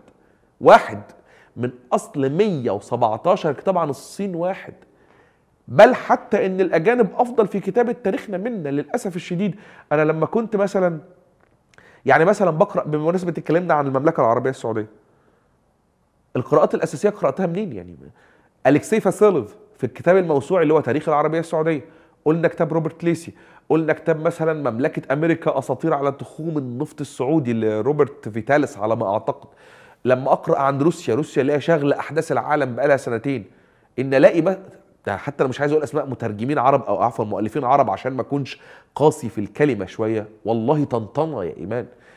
يعني ال- الأوروبيون والأمريكان والروس ربما كتاباتهم تبدو أكثر واقعية ومنطقية وتحليلية من كتابات العرب المهتمين بالشأن الروسي التي تميل إلى الطنطنة والتمجيد والتحقير وتشعري كأن ستالين يبعث من قبره ليتكلم مثلا أو خروتشوف واقف يخطب في الجماهير. فأنت بتقرأ المنتج العربي بتكون فعلا حزين بشدة. طب أنا عايز أحكي لك حاجة عن كيفية التدهور الحضاري العربي. يعني كنت بقرأ كتاب اسمه الله استجانس انداس وهذا الكتاب لزيجريد هونكا وهي إحدى أهم المترجمات والمستشرقات الألمانيات اللواتي عانين بالشأن العربي يعني أو بالشأن الإسلامي كمان. تخيلي كنت بقرأ إيه يعني؟ إن إن ده هي المأساة قبل كده أصلا يعني إن, إن أنا بعرف تاريخ علاقات الإسلام بألمانيا من من مستشرقة ألمانية مش مننا ما بذلناش مجهود أصلا ما عملناش الواجب بتاعنا. ثم فيما بعد يعني كانت بتحكي وتقول إن ال الص- ال ال الإمبراطور الألماني في غدغش الثاني اللي هو حفيد بربروسا العظيم كان جاي له كده في زيارة مبعوث السلطان الكامل وكان المبعوث اسمه الأمير فخر الدين. فيعني لما لح... لما حانت لحظه الوداع الإمبراطور فريدريش كده وقف في قصره في أخن وقال أبيات شعر ل... ل... ل... ل... للمبعوث للمبعوث الأمير فخر الدين وقال له وصلها للسلطان الكامل. قال الشعر بالألمانية؟ لا. الراجل ألف شعر باللغة العربية يعني كان يتقن العربية لدرجة إنه يؤلف بها قصائد ويهديها إلى السلاطين المسلمين والعرب يعني. فقال له أزف الترحال بيد أن قلوبنا أبت الرحيل ففارقت أجسادنا وهوت إلى كنف الصداقة عندكم مأسورة ثم استقرت عندنا. والله العظيم ربما حتى يعني آه، كثير من شعراء بين قوسين شعراء العامية ما عرفوش يعملوا البيتين دول. لأن من قوة الإسلام ومن قوة الحضارة العربية الإسلامية وقتها افتتن بها هؤلاء السلاطين لدرجة في النهاية إن هو لم يجد مفرا سوى تعلم اللغة العربية وإتقانها لدرجة انه ينظم الشعر بيها. يعني هقول لك حاجة ما هو أشهر معهد ثقافي في العالم؟ جوتا معهد جوتا يعني. وهو المعهد الرسمي لجمهورية ألمانيا الاتحادية. المعهد ده الناس بتروح له تتعلم اللغة الألمانية افواجا يعني. لكننا لا نعلم إن جوتا نفسه اللي هو شاعر ألمانيا الأعظم هذا الرجل كان يحمل تقديرا شديدا للحضارة العربية الإسلامية لدرجة إنه ألف قصائد في مدح مين يعني؟ مدح السيدة خديجة.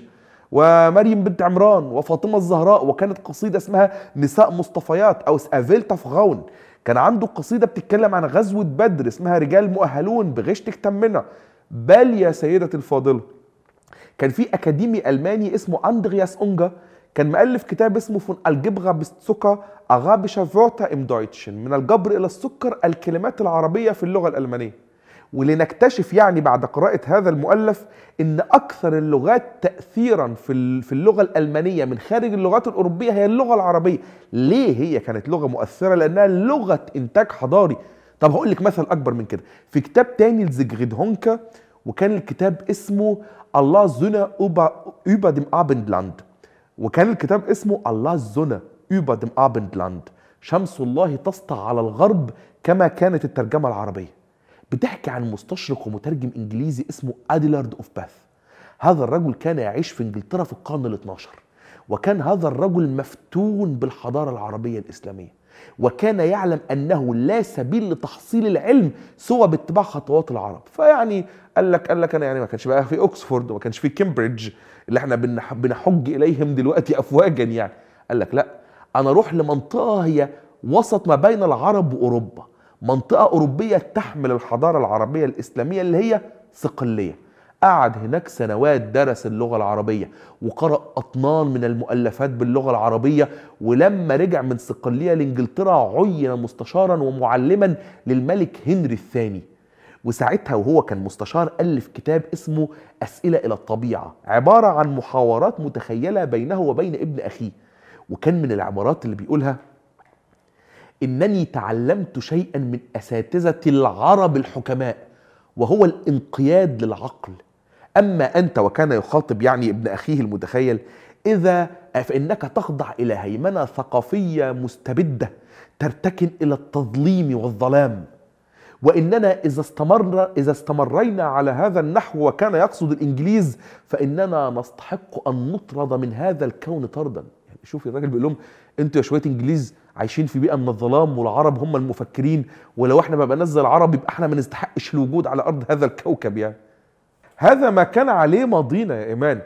يعني أمة امتلكت كل مقتربات القوة الشاملة سكانيا وجغرافيا واقتصاديا وعسكريا وكان يحيطها يعني مناخ عقلاني في التفكير استطاعت أن تعمل كجسر ما بين الحضارات اليونانية القديمة وتعيد إنتاجها وتضيف إليها علوما جديدة وتمررها إلى الغرب في فترة ظلامه. فكانت قبلة يتعلم منها العالم بصورة أساسية كيف يفكر.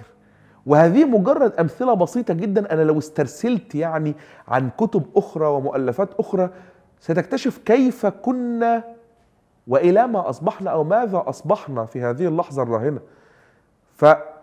فانت مش قادر تنتج لابد حتى ان إحنا ما نفصلش مسألة عن مسألة. يعني انت مش قادر تنتج مؤلفات لأنك بالفعل أصلا لا تمتلك هذه المقتربات الشاملة للقوة. انت متخلف حضاريا متخلف اقتصاديا معتمد بالكلية على السلع الغربية معتمد في منظومات دفاعاتك على الغرب معتمد في في في سلعك التموينية على المنتجات الاستهلاكية ال ال ال الأوروبية أو الأمريكية. فبالتأكيد بعد كل هذا الاعتماد هل يعقل يعني أن تعتمد في فكرك وثقافتك على نفسك؟ بالتأكيد ستستورد برضه المعرفة بل ستستورد معرفتك عن نفسك من الآخر.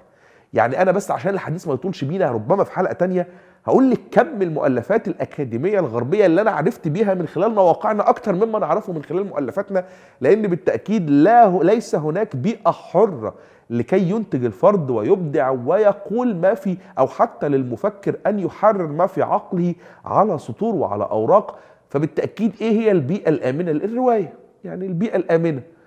في عصر في كل هذه المنطقة العربية من محيطها إلى خليجها في عصر عصر قيدت فيه ملكات التعبير فبروح للمساحات الآمنة. الرواية مهمة بالتأكيد كأحد أشكال الأدب وأنا قارئ نهم للروايه لكن لا يعقل إن كل إنتاجنا يكون رواية وأدب. لا يعقل في النهاية إن إحنا نتجاهل علوم السياسة والتاريخ والاقتصاد والاجتماع وخلافه لصالح حتى حتى الأكاديميين نوعا ما بدأ منهم ينحو إلى مسار تأليف الرواية لأنه عارف هي دي اللي بتبيع. ويعني حتى من باب البساطة الشديدة يعني أنت لا تستطيع أصلا أن تكون روائي جيد بدون أن تكون قارئ جيد. يعني مفيش حد هيقدر يكتب بدون ما يكون ملم بقدر واسع من المعارف يقدر من خلاله إنه يبدي وجهة نظره في الحياة من خلال رواية بعد أن يكون أحاط بقدر من العلوم. إنما أنت أصلا بقى عندك في المعظم يعني يعني في يعني أو في, نسبة كبيرة كاتب لا يجيد القراءة أصلا. وعندك قارئ لا يستطيع أن يفعل شيء إلا الرواية. فهل الرواية غلط؟ لا بالتأكيد مش غلط لكن الرواية هي جزء من المكتبة هي جزء من القراءة. أما أن تتحول إلى كل القراءات في النهاية ده مؤشر بالتأكيد ليس مؤشرا ايجابيا. لكن بالتأكيد برضه مفهوم في سياق هذا يعني. المقصد القول وحتى أنا عايز أرجع لك هنا في نقطة يا إيمان والله العظيم.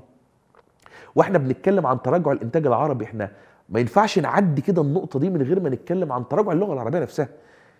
يعني إحنا حتى مش بس مش قادرين ننتج يعني مش هقول لك مثلا إحنا عندنا لغة ننتج ما عندناش اللغة اللي ننتج بيها. عندنا أجيال طالعة أصلا لا تمتلك معرفة باللغة العربية. يا إما هي أصلا ضايعة منهم من الطفولة ما بيعرفوش يعني أفريقيا أفريقيا يعني عندك مشكلة هنا في مصر القاف اتنست كاف. لأن علاقتهم باللغة العربية ضحله يا إما عندنا طبقات ميسورة أصلا أصلا. شايفة إنه من غير اللائق اجتماعيا إن أنا أتكلم باللغة العربية وعايز أحكي لك والله موقفين قبل ما أروح لك يعني. أتذكر إن كان عندي زميل من طاجيكستان عزيزه أيوم الدين رحمانوفيتش تورايف وهو أحد أصدقاء العمر يعني. وهذا الرجل كان يتحدث بكم لسان روسي إنجليزي وفارسي واللغة العربية. هذا الرجل في النهاية لما كان بيجي بدأ يجي مصر وكان بيدرس معانا في قسم علوم سياسية الراجل كان بيفاجئ بيقول الناس بتتكلم ليه يعني؟ بتتكلم ليه إنجليزي بينها وبين بعض؟ أو بتتكلم مثلا كلمة عربي و15 و15 انجليزي ليه يعني؟ القصة فين؟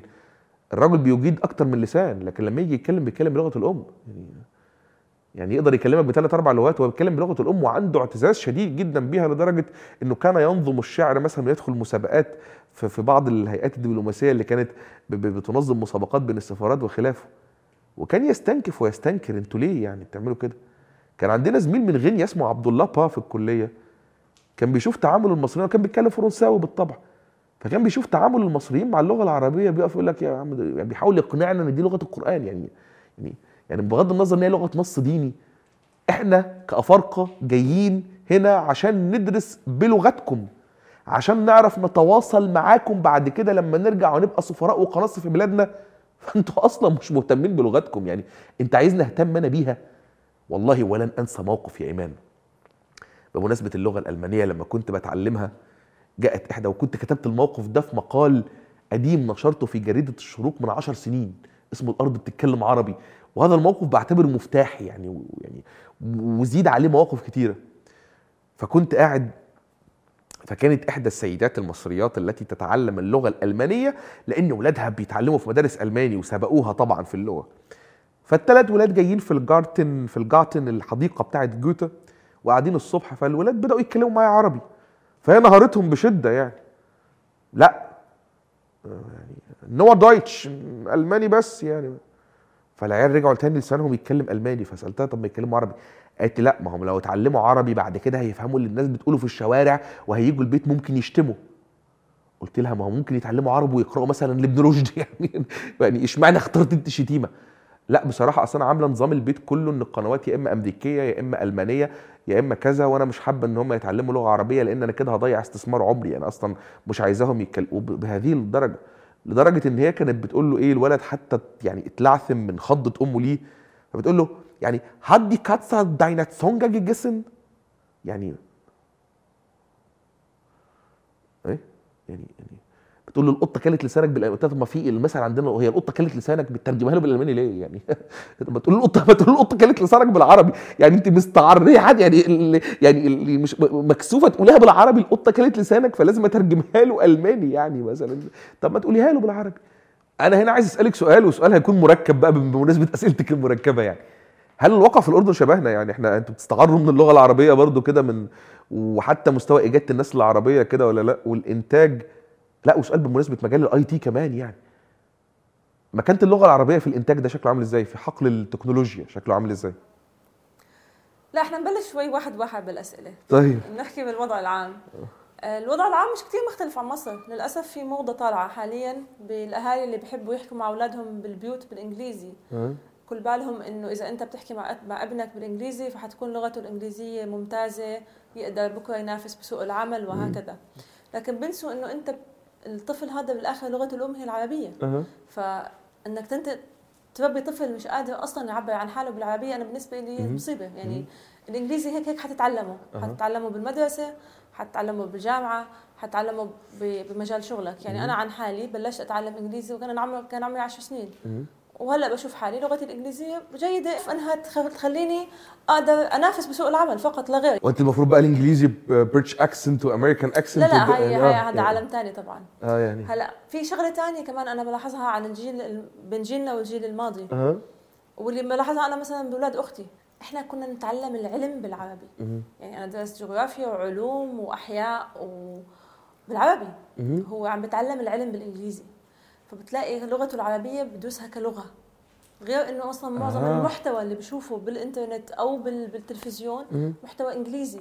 فصفى هو ال- اللغة العربية بالنسبة له شيء ثانوي فبتلاقي الطفل حتى منهم كثير بيطلع لغة ركيكة جدا جدا. بالظبط مقارنة ب- فينا إحنا إحنا كان المحتوى اللي مطلع عليه بالتلفزيون كان عربي ومش بس كان عربي يعني أنا من الجيل اللي تربى على الكرتون اللي كان باللغة الفصحى. بالظبط. فأنا لما أقارن حالي هلأ بأجيال أصغر مني شوي بلاقي إنه عندي حصيلة من اللغة العربية ممتازة كانت ببساطة من الكرتون أو من المسلسلات أو البرامج اللي كنا نحضرها. آه هلأ الأطفال كلهم بيحضروا بالإنجليزي وبروح على المدرسة بتعلم العلوم بالإنجليزي. فبطل في عنده أصلا يعني آه يعني كيف أحكي لك؟ بطل في عنده مجال يتعلم العربي غير إنه بده يقرأ قراءة حرة وإحنا حكينا already. بهذا الموضوع أو إنه عم بتعلمها كلغة. فبالنسبة لي هذا شيء مؤسف جدا يعني. هلأ جواب السؤال الثاني اللي هو القطاع التكنولوجي لا يوجد أصلا أنا بحكي عن حالي لأني أنا بدور بهاي الأشياء ما فيش كتب بالتكنولوجيا كتب بالعربي أو إذا وجدت بتكون قليلة كثير فيعني حتى إحنا أحيانا في مجال عملي بنضطر نعمل مراسلات باللغة العربية. أنا عن نفسي بقعد ساعة بفكر بالإيميل كيف بدي أكتبه بالعربي كيف بدي أحكي عن المصطلحات اللي إحنا بنستعملها بشكل يومي بشكل سلس بالإنجليزي أنا كيف بدي أعربها. بلاقي مشكلة. بس واحدة من من الملاحظات اللي على سيرة الملاحظات اللي كنت أنتبه عليها يعني أنا بحكم شغلي اشتغلت مع كثير شركات متعددة الجنسيات.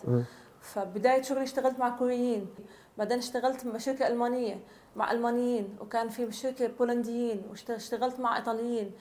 اللي كنت أشوفه مختلف عنا يعني هو زيك زي مهندس أو مبرمج أو شو ما كان. يعني السمة اللي كانت يعني متشابهة بيناتهم كلياتهم هدول الجنسيات المختلفة إنه جهاز الكمبيوتر تاعه نظام التشغيل عليه أو الويندوز يعني خلينا نحكي كان بلغته.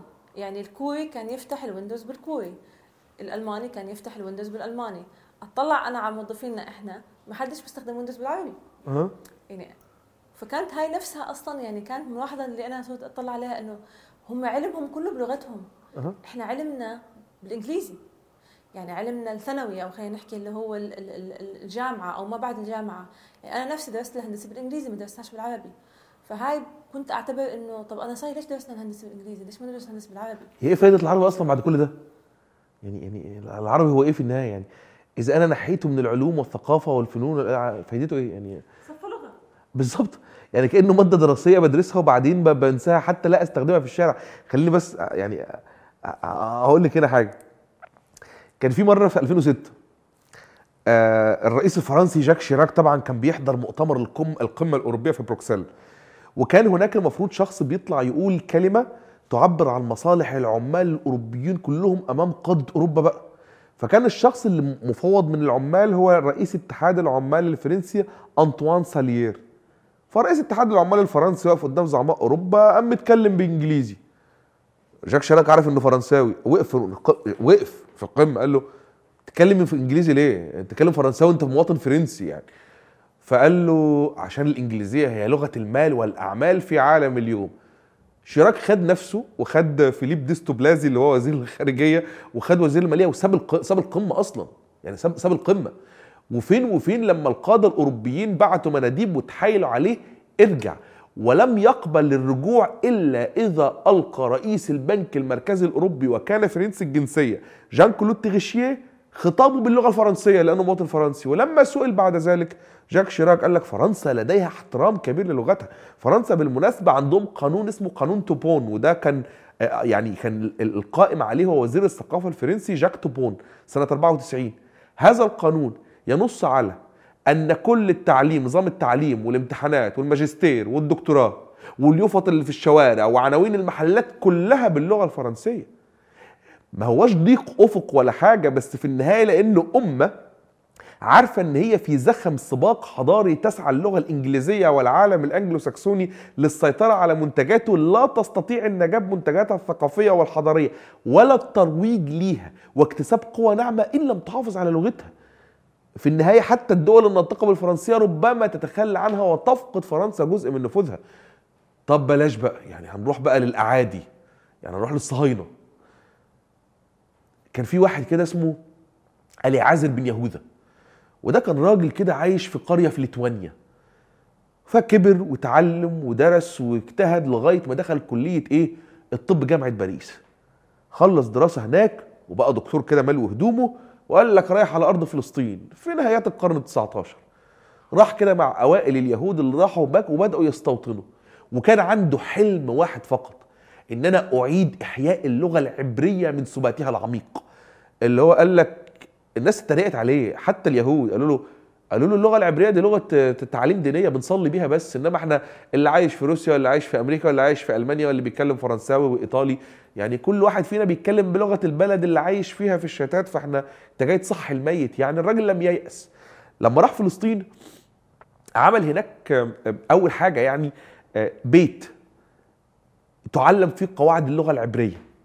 وهذا البيت لا يقطنه الا كل الناس اللي هم بيتع... بيتعيشوا فيه لابد ان يتعلموها ويتعاملوا بيها وبعدين بدا ان هو يبدا مشروعه الاكبر ان هو يضع معجم للغه العبريه خلص منه في حياته تسع مجلدات ولما مات سنة 1922 الأكاديمية ال- ال- ال- ال- ال- ال- ال- اللغوية أو الأكاديمية العبرية الوطنية وصلته لغاية 57 مجلد وأصبح هذا هو اللغة أو هي اللغة العبرية التي تم إحيائها لتصبح هي لغة العلم والثقافة والنقد والتفكير والآداب والفنون. وبقت اللغة الميتة دي لغة ال- اللغة الرسمية للدولة ال- ال- التي اغتصبت أراضينا يعني.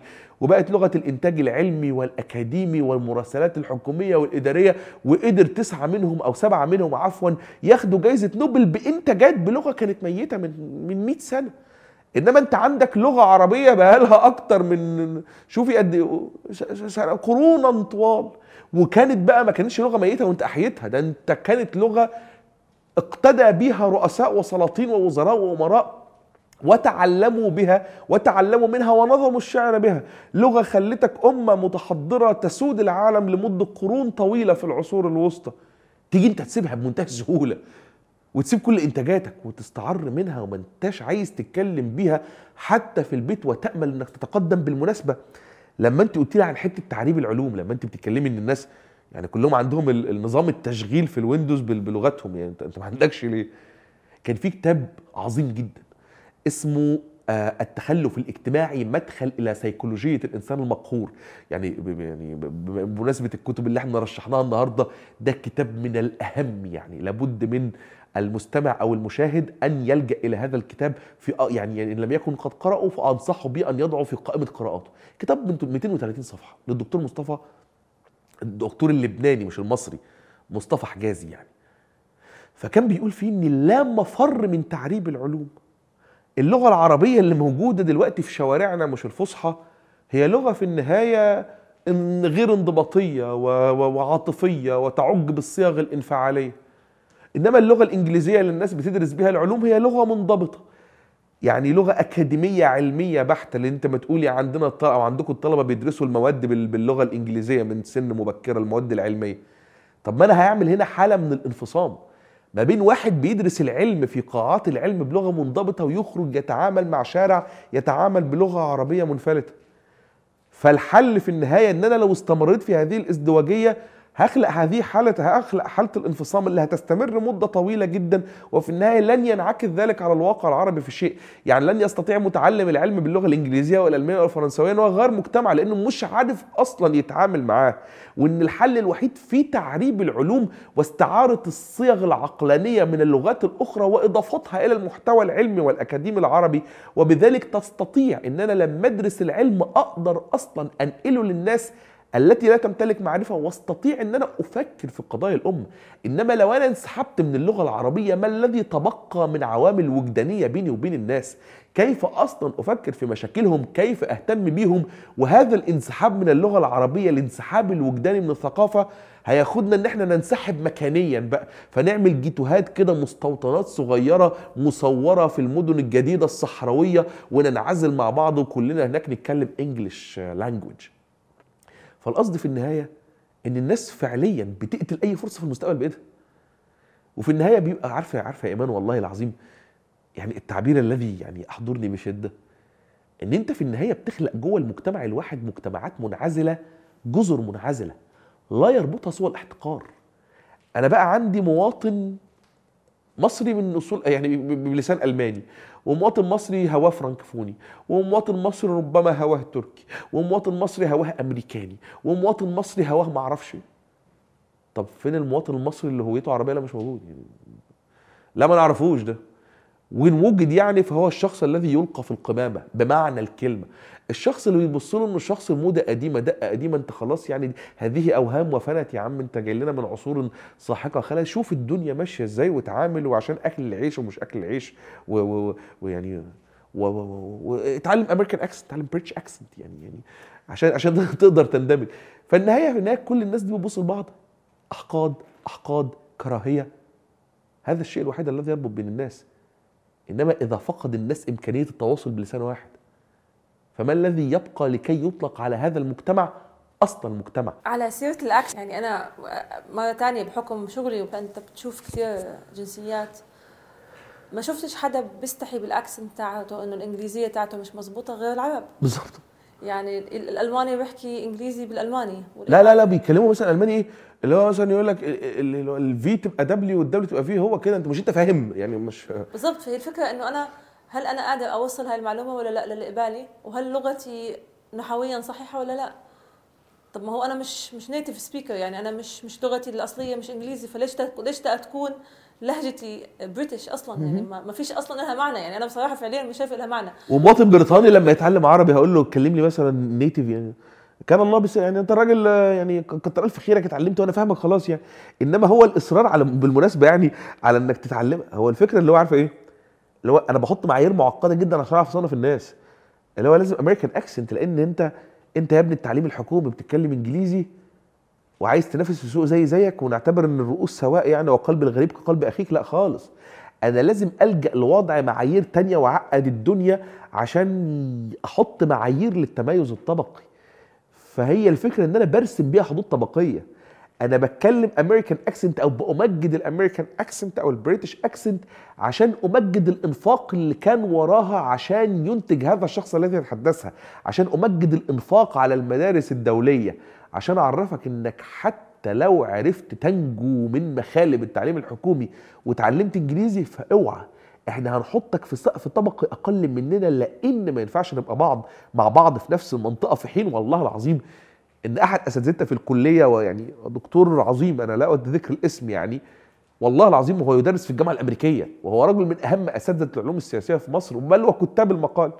هذا الرجل كان يتحدث الإنجليزية بلكنة مصرية قح وهذا الرجل عمل مع الأمم المتحدة. يعني انت أنت, اشتغلت الأمم المتحدة فعليا. وعمل في في في في بعض الجامعات الأجنبية الأكثر رقيا على وجه الأرض. ويعني وله علاقات يعني بمؤسسات علمية وتعليمية ودبلوماسية لا يمكن حصرها. هو بيتكلم إنجليزي بلهجة مصرية.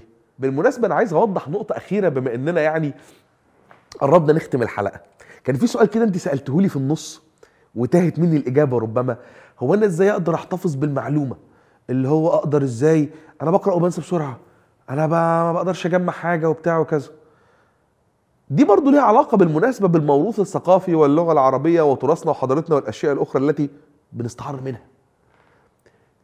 دايما لما حد يسألني أقول له إزاي أحتفظ بالمعلومة أقول له احفظ. أحفظ؟ أنا شخص بفهم ما بحفظش. أنا شخص لا النظام التعليمي العربي قائم على التلقين ما قلتلكش التلقين التلقين حاجة والحفظ حاجة أصلا. يعني التلقين إن أنا أجيبك واملي عليك مجموعة من الأشياء التي أجعلها تعلق في رأسك ولا سبيل إنك تعتنق أشياء أخرى غيرها. أنا بقى كده بلقنك يعني. إنما الحفظ شيء تاني. فلما الناس تبص لك الحفظ لا لأنه الموضة السائدة أصلا أنا بفهم مش بحفظ. أوه يعني طب يقول لي أحفظ الكتاب يعني اللي أنا بقرأه؟ لا هي الفكرة مش إن أنا أحفظ الكتاب. كنت بقرأ كتاب برضه من الكتب اللي هنرشحها. وكان كتاب تقيل يعني اسمه إشكالية التحيز رؤية معرفية ودعوة للاجتهاد. للدكتور عبد الوهاب المسيري هو اللي حرر الكتاب لكن شارك فيه مجموعة من أعظم أساتذة العلوم الإنسانية في مصر يعني. يعني عندك الدكتور نصر محمد عارف أستاذ العلوم السياسية إبراهيم البيومي غانم رفيق حبيب سمير مرقص. أساتذتنا طبعا في كليتنا الدكتورة نادية مصطفى الدكتورة هبة رؤوف عزت يعني بنوجه لها تحية من البرنامج وهي متابعة ليه. ال ال ال ال ال الشيخ علي جمعة بالمناسبة يعني الكتاب إنتاج سنة 96 يعني لما كان الشيخ علي جمعة غير ما كان عليه الآن من توجهات واراء وكانت النفوس متصافية مع مؤلفي هذا الكتاب المحرر يعني. فالدكتور عبد الوهاب المسيري في مقدمة بديعة اسمها في فقه التحيز كان بيحكي بيقول إن أنا عشت سنين من عمري بردد هذه المقولة أنا بفهم مش بحفظ أنا بفهم مش بحفظ. أنا بفهم مش بحفظ. لغاية ما راح يحضر الماجستير بتاعه في جامعة كولومبيا ففوجئ إن الأستاذ بتاعه بيقول له بيديله مجموعة كبيرة من القصائد قال له احفظها. قال له بس أنا مش بعرف أحفظ. قال له لا. جزء أصلا من تقوية حاسة الاستذكار هي الحفظ. إنك تتعلم من سن ما صغيره إنك تحتفظ بمجموعة من الأشياء في رأسك إنك تحفظ نصوص ما ده بيقوي القدرة على استعادتها. مش بس في كده الفكرة اللي عبد الوهاب المسيري حب يوصلها إن إحنا ما. يعني ما بنتخلاش عن الحفظ لأن الحفظ مش مجدي إحنا بنتخلى عن الحفظ لأنه بيفكرنا بموروثنا الثقافي آه الذاكرة العربية قائمة على نظم الشعر وحفظه والأهم على حفظ القرآن الكريم منذ نعومة الأظافر في الكتاب والكتاتيب وكبار المفكرين كلهم أعلام الثقافة والتنوير وخلافه بدأوا من الكتاتيب وبدأوا من حفظ القرآن الكريم. فالناس اللي بتروج لهذه المقولة بصورة أو بأخرى اللي هي بين قوسين بتصنف كمقولة حدثية بتتجاهل بصورة أو بأخرى بتريد أن تميت هذا التراث عمدا. في حين إن أنا فعلا وده جزء شخصي إن أنا علاقتي بالقراءة قدرتي على الاحتفاظ بالمعلومة بدأت بالأساس أنا ما ولدتش بهذه المنحة ولا الهبة. بدأت من إن أنا وأنا صغير كنت بحفظ شعر بس فتعلمت أحفظ شعر. كنت بحفظ بعض الصور من القرآن الكريم. كنت بحفظ آه، بعض ال بعض ال بعض ال- ال- المقتبسات ال- ال- أو الاقتباسات المسرحية. فده في النهاية خلى عندك ذاكرة الاستذكار قوية. لما أبقى حافظ 40 أو 50 أو 60 قصيدة فأنا بعد كده لما أعدي على كتاب هحتفظ بالمعلومات المهمة. مش كأنك يا أبو زيد ما غزيت وقرأت وقفلت ونسيت. وجزء منه طبعا مش بس الحفظ هي جزء منه كمان التدوين انك بتتعلم تحفظ وبتتعلم تدون. مش هحفظ الكتاب لكن أتعلم الملكة دي من وأنا صغير. هي دي اللي أنت بتحاول تقولها للناس وإن طبعا لو قلت ده دلوقتي هتفاجأ به لأ. لكن لأ مش للحفظ. لأ لتراث عربي أنتج وأبدع لأنه بصورة أساسية نمى ملكة الحفظ منذ الطفولة فساعد على تقوية الاستذكار. وفي النهاية والله اللي هضرب لك كمان مثل بقى. سيبك بقى من عبد الوهاب المسيري. بعض الناس عبد- الوهاب المسيري ميوله إسلام سيبك من هتكلم عن لويس عوض بقى. لويس عوض يعني. لويس عوض اللي هو أستاذ الأدب الإنجليزي وماركسي عتيد ويعني يعني يعني واسمه يدو يعني أستاذ لويس عوض يعني. والناس من الناس اللي أنا بحترمها بشكل كبير بالمناسبة يعني. ويعني من كتابه أوراق العمر سنوات التكوين اللي أنا هستشهد بيه قرأته يمكن 30 40 مرة لأنه واحدة من أمتع السير الذاتية التي كتبت. بل أكاد أكون فعلا في قصص أنا حافظها صم عن ظهر غيب من كتر القراءة يعني. فكان بيحكي لويس عوض يقول إن هو وهو صغير اللي خلاه يقدر إن هو يمشي بذاكرة فوتوغرافية تحتفظ بالأشياء إن هو اتعلم من هو صغير الحفظ. ولويس عوض أنا بتكلم سنة كام؟ 20 و30 أيام ما كان التعليم تعليم يعني كان بيقول وهو كان ابن المدارس الفرنسية الراقية مدارس الفرير في المنيا والكلام ده كله يقول إن والده كان بيعمل مسابقات بينه وبين أخوه فيكتور. كل صفحة يحفظوها من مصرع كليوباترا لأحمد شوقي خمس قروش. وكان يعمل لهم مسابقات انهم يحفظوا مثلا خطبة كاملة مثلا لرئيس الوزراء البريطاني ويليام بيت في هجاء خصمه آه، هاستنجز ريتشارد هاستنجز مثلا. بيحفظوا خطبة بالإنجليزي ويسمعوها لأبوهم. مش بس كده. يعني كان بيقول لويس عوض في مدرسة وهو في ثانوي. الثانوي دي كانت سنة من 1926 ل 31 اللي هو كان المدرسة فيها ثلاث انفار مثلا ولا حاجة. بيقول إن اللي خلاه بعد كده يبقى عنده ملكة الاستذكار المدرسة الثانوية اللي علمته الأدب. عندهم كتاب اسمه المنتخب من أدب العرب. كانوا بيدرسوا فيه بقى مقامات بديع الزمان الزمان الهمذاني والحريري والمتنبي والأخطل والفرزدق وكل مد والمت... كله وأبو تمام وأبو نواس. ويحفظوا القصائد ومطلوب منهم إنهم يسمعوها. لغاية ما وقع في بيت لأحمد شوقي. فكان بيقول البيت لأحمد شوقي فما عرف البلاغه فما عرف البلاغة ذو بيان إذا لم يتخذك له كتابا وكان يقصد القرآن الكريم. فبدأ لويس عوض يقرأ القرآن بصورة أو بأخرى. بل وحفظ قصار الصور. بل وكان بيقول إنه لم يساعده على أن يحتفظ برضه بالمعلومات سوى قراءة القرآن أو ساعد فيها قراءة القرآن. وأتاح له فرصة الغوص في جماليات اللغة والتعمق في أدبها وكان بيدين بالفضل للشيخين الطنيخي وعبد الغني. ودول كانوا من بي- بيعلموه اللغة العربية والقرآن. فهو ما كانش حتى بيدرسه كنص ديني بقدر ما كان يدرسه كنص بلاغي وده اللي خلاه فكرة ملكة الحفظ التي نميت عند عنده منذ صغره هو اللي خلته بعد كده بصورة أو بأخرى يقدر إن هو يستذكر يقدر إن هو مش بس يستذكر لأن الإنسان ماشي بذاكرة. ماشي بذاكره هذه الذاكرة تختزن بعض الأشياء التي يستطيع استخدامها في الإنتاج في مرحلة لاحقة. ولويس عوض في النهاية قدر إن هو يدرس في جامعات بريطانية وأمريكية وأصبح هو من هو. وبالمناسبة يعني كان في خاض معارك ضد اللغة العربية في مرحلة لاحقة في كتابه فقه اللغة العربية وخلافه الذي دخل فيه في مشاحنات مع الأزهر و يعني هو ما كانش يعني زميول اسلاميه عشان بس يعني ده, ده لوي- لويس عوض. لكن القصد في النهاية إن أنت بتحتقر ده ده تراثنا تراث مفكرينا. يعني تراث أدبائنا تراث كتابنا تراث الناس اللي صاغوا هويتنا كانوا بيحفظوا. بس مش بيحفظوا كل حاجة قبلوها بيصموها لأ. بينموا ملكة ملكة الاستذكار والتذكر بالحفظ من هم صغيرين. حفظ الشعر حفظ النثر حفظ بعض الآيات سواء من الكتاب المقدس أو سواء من القرآن الكريم. وده اللي بيخليه بعد كده يقدر إن هو يفتكر.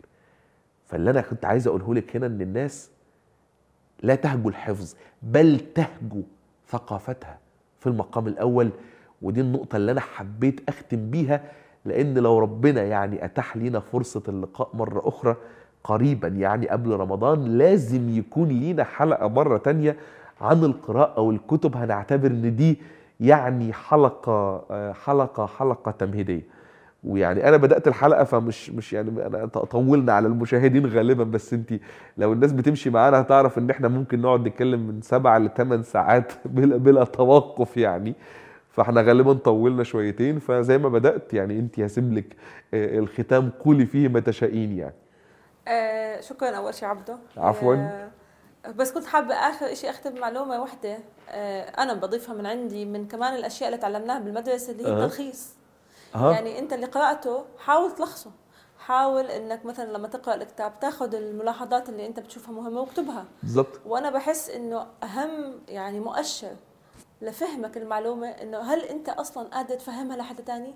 يعني ممتاز. ناقش اللي أنت قرأته مع حدا وفهمه إياه أها. فببين إنك أنت فعليا عارف هاي المعلومة ولا لأ لما درس حدا تاني يعني درس المعلومة اللي درستها أنت لواحد تاني فالتلخيص وإنك أنت فعليا تناقش هذا الموضوع. يعني أنا بحسها هاي من الأشياء اللي فعلا بتخليك تتذكر المعلومة اللي قرأتها. أها. بس يعني هاي هاي الإضافة البسيطة اللي حبيت أضيفها يعني. آه طيب أنا بس يعني أضيف إضافة بعد الإضافة إضافة أخيرة أوعدك مش هطول مرة تانية يعني. إحنا بس عايزين نقول لل... للمشاهدين اللي بيشوفونا على يوتيوب أو حتى اللي بيسمعونا على المنصات الصوتية إن إحنا هنبدأ إن شاء الله في نهاية هذه الحلقة يعني يعني هنفضل كل يوم في التعليقات على الحلقة على يوتيوب تحديدا هنحط قوائم بالكتب يعني مثلا هنصنفها جغرافيا. اللي بيحبوا يقرأوا عن فلسطين هنحط لهم أهم الأدبيات أهم الكتب. وبعدين اللي يحبوا يقرأوا عن روسيا هنفضل نمشي كل يوم في تعليقات الفيديو نفسه إلى مثلا لغاية ما نوصل مثلا لعدد من 1000 ل 1200 كتاب بطريقة تنظم الناس اللي بتدور على عناوين في مجالات مختلفة إن هي تعرف بصورة أو بأخرى توصل ربما للكتاب الأفضل في هذا المجال. وده اللي أنا حبيت أختم بيه سعيد جدا فعليا ان إن إحنا رجعنا تاني نسجل بعد الحلقة اللي فاتت اللي سجلتها لواحدة عن إفريقيا وإن شاء الله آه، يكون لينا في القريب العاجل لقاءات أخرى عن القراءة وعن غيرها في حلقات جديدة من بودكاست ألف باب. أنا عبدو فايد كنت معاكم وبودعكم. وقبل ما أودعكم بقول لكم لو عجبك المحتوى ما تنساش like share و subscribe. شكرا جزيلا.